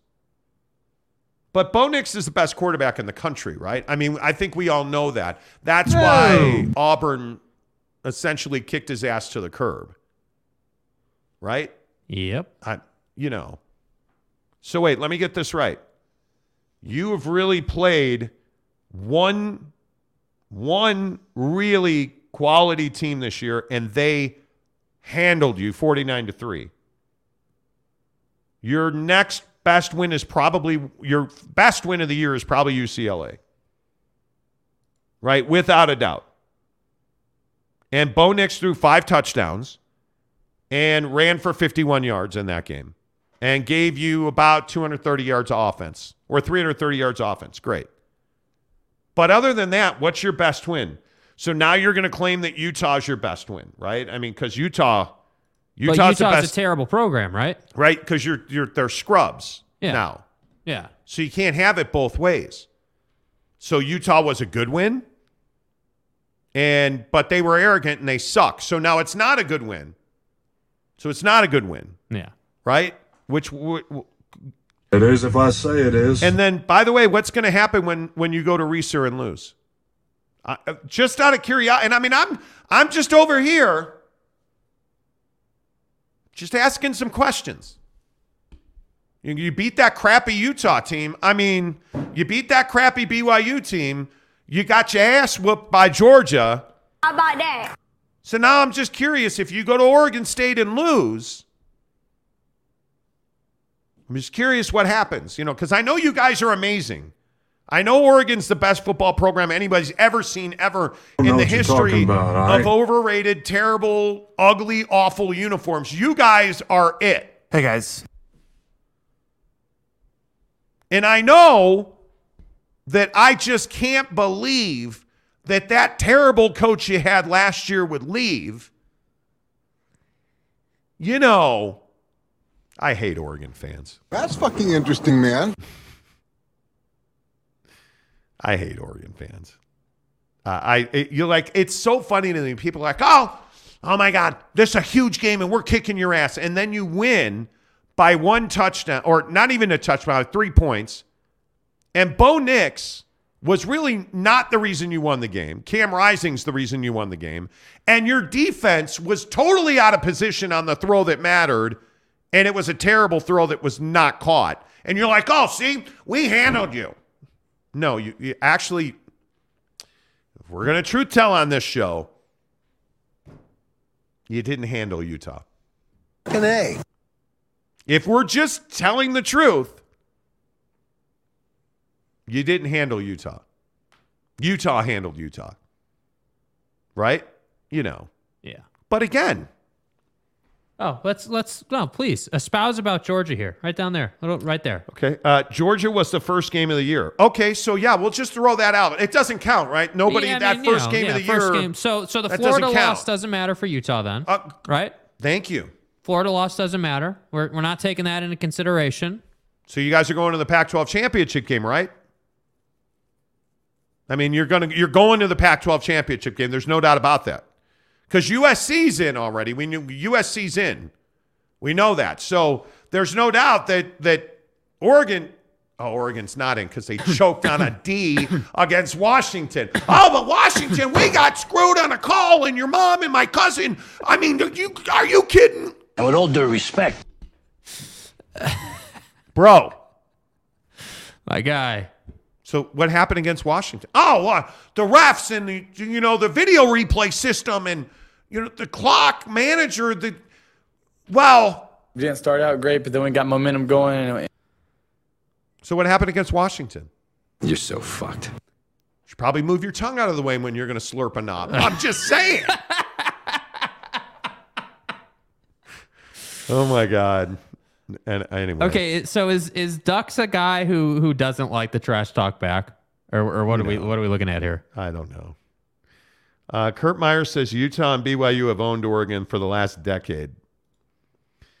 Duck season says Kurt Myers. That's false information. Okay, Oh, so the proper nomenclature is fake news. Okay, thank you. So I'm just curious, how did that work out last year for you guys? I mean, we we it was one game we got lucky, right? Oh wait, it was My fucking ass. twice. But, I mean, but you guys went to the Rose Bowl anyway. Oh wait, you didn't. That's right. Uh, I mean, your coach Mario Cristobal. He's oh wait, no, he's not your coach Um, anymore. He's in Miami. Um, you laugh. I mean, but Oregon's this great program. It, whoa, whoa, program, Program. program. Oregon's this great program. Got that Nike money, Oh, but your coat. I love you, Ducks. This is the laugh I needed today. Thank you. Thank you. How are we going to spin this? Um, guy, you lost to Washington, and then Utah beat themselves. You know, you know. Oh, now it's because of the quarterback. So it's Anthony Brown's fault. But Anthony Brown was a quarterback at Oregon, and I mean everybody knows that Marcus Mariota. Well, he sucks in the NFL, but everybody knows that every other. I mean, Justin Herbert. and Look, look, I, and I freely admit I'd procreate with Justin Herbert. I mean, that dude's a good-looking dude, man. How'd Having that- fun is the name of the game. but I mean, Patrick Mahomes is your daddy now, right? how'd that look? How'd that work out last night? What do, what do you mean? What happened? I, I mean, that's I, you know. She took offense. I mean, you have all these great quarterbacks, and oh well, you don't. And uh, I mean, let's look up the history of Oregon QBs NFL. Let's see. How close to USC are you frauds? I mean, you die. it's a slip of the tongue. Anthony Brown, well, he sucked. Tyler Shough, I don't even know that guy's name.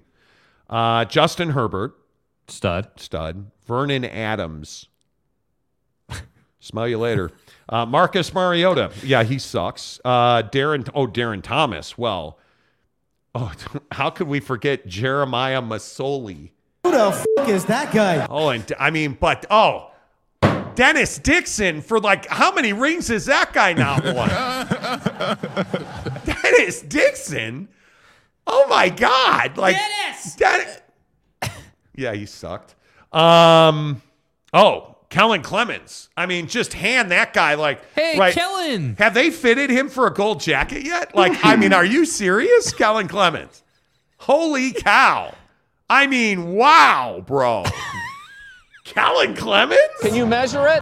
Oh, and then Joey Harrington, one of the biggest busts ever at quarterback. I mean, these Oregon Ducks are right there with USC and sucking. This is amazing. Pump those numbers up. Those are rookie numbers in this racket. Comments. What are the con- What are the people saying? Joey Harrington. Followed only closely by Akili Smith. Well, Akili Smith, man, this guy, let me tell you how good this guy's going to be in the NFL. Hey, guys. Shut up. All right, I feel better now. I do. Oh, Herbert owns Utah. Well, too bad Utah, but that's not in the NFL, is it? Is that? Is that in the NFL? I don't think that's in the NFL. Uh, you know, we will destroy USC. Okay. Okay. Uh, let's see. Tom says quitter quarterback was a good thrower of the ball before he got to Utah. Maybe it's the Utah scheme that is the problem. Basic route scheme, not enough, quote unquote, keep them honest shots down the field. Well, you got to have wide receivers who can keep them honest to keep them honest. Well, like Oregon, right? Well, Oregon's got. Anyway, the point is. like, guy, you're over here talking trash. You Here's the don't best part. want this, dude. Here's the best part. You're over here talking trash. Right. Right. Yeah. Oregon had 346 total yards. We took them apart at the joints. Utah had 326 yards. Oh. Okay. Right? Admittedly, Cam Rising, arguably, this is his worst game of the year But at he was a garbage 170 quarterback. yards with three picks. Right. Right? You guys ran for 59 yards. Wow. Bo Nix and his mom's cousin's sister, they were all injured. Look at me. Come on. Guy, get out of here. Like you're you're making it out like this was some virtuoso performance. You had six penalties for 60 yards. What's Uncle Phil gonna say about that? Like you got outpossessed 33 to 26. It was Utah that beat Utah. Um, Good Lord. Should have turned you into Frogwa so we never had this problem. You know. K. Nuren says uh, some people always think they are special. You- Oh, you know. Kay, you're exactly right. Uh, Kurt Meyer says Duck season. I agree. I was impressed with Nix this weekend. He made good reads and stayed in the pocket. I don't disagree with that. Uh, Jeremy uh, Severe says Joey Harrington part of the worst Miami team. But Joe, no, Jeremy, listen. He went to Oregon. He's, I mean, he's good. Phil Knight Don't you vouched know for who him. I am? Phil Knight vouched for him with the Detroit Lions. You Like know. it's, it's Phil Knight. His face is falling off. It's it's Phil. It's Phil Knight. It's Oregon. It's those those uniforms. The paint splatter uniforms. Good Christ! Like how have we lived without those paint splatter uniforms at at, at Oregon? Oh my God, just like that. I'm Oh. yeah. Like how does Utah? Can you believe that Utah is so low cash that they don't have uniforms like Oregon? like paint splatter Utah U- uniforms. I demand. Fuck out of here. Okay. San Diego State Aztec says, hey, don't hate on Joey Harrington. He was on the cover of EA Sports NCAA football way back in the day. It's like 1936. All due respect. Pied Piper says, stop, Monty. As an Oregon fan, I can only take so much. My guy. Uh, Little Jizzy says Duck season would let Bo Nix hit it. Oh, he would. Oh, for, yeah. For From sure. the front and the back. Yeah. Duck season says, yeah, because Utah is, is a poverty university. Do you know anything about football at Utah's? U, so wait, the University of Utah is poor.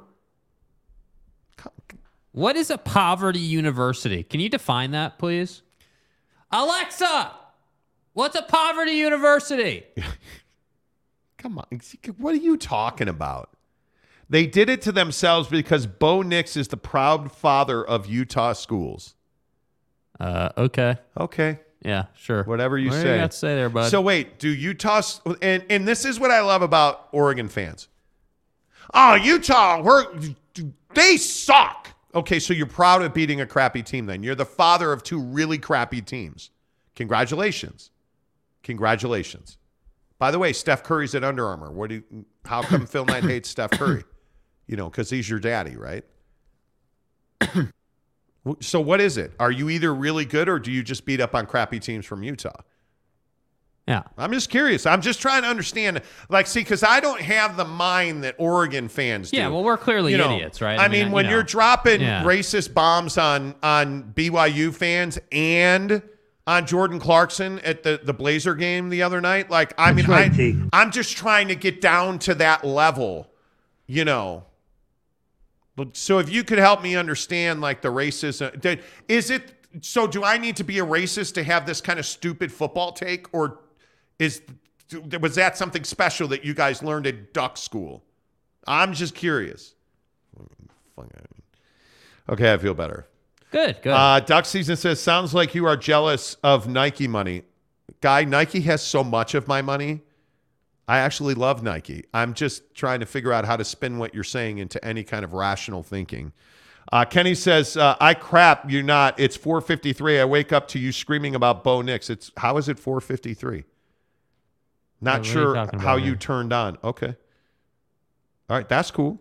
Uh, I'm not really talking about Bo, but it's fine. BYU plays Stanford last late game before going into the Big 12. Yeah, seriously.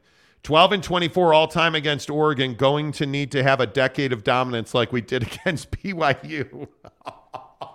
see what he, it's like he turned that into, right, yeah, you know, right. You see what he did there? yeah, you know, Yeah. you know. Oh, there's bots in the chat, Jake. See, Oregon fans show up, and all of a sudden it's sex and racism, and Well, you know, we live in the city of Utah. Sex doesn't happen here, you know. no, it doesn't. It- you know, not a, not at all, not at all. It's all in fun. I'm just being, Yeah. It's Monday, man. We're having fun with it. Come on. yeah. Greg says Poverty University. LOL. He thinks Oregon is the only school with rich donors. Still can't win a national championship. Yeah, I'm just yeah, you curious. don't even have a natty, dude. Like, get the hell out of here. But that's coming this year, right? Because Bo Nix is there. Bo Nix is there. So The I mean, Botronics. Like we're just, you know, you're going to win the Bowmanator. championship. Uh, Oregon can't go to California without being a poverty state, so it's over for the Pac-12. Come back after you ruin USC like the Utes. Yeah, seriously. Yeah, I mean, honest, honest to God, Ducks. Like, you got to go and beat USC before you can start talking Yeah, junk, dude. In Come all on. seriousness. Come on. In all seriousness. Well, no, no, no, no. It's not. See, like Utah actually, you know, they played in the Rose Bowl. Like you might want to just like go play in the Rose Bowl and and maybe like have a shot at the national championship. But all due respect. You know, I mean, look, I know Bo Nix is everybody's favorite Auburn quarterback, but I mean, you might actually, you should probably try and yeah, anyway. I mean, Greg. Greg's comment right there. you know. Yeah. Uh, bold, you assume Duck fans went to college. Exactly.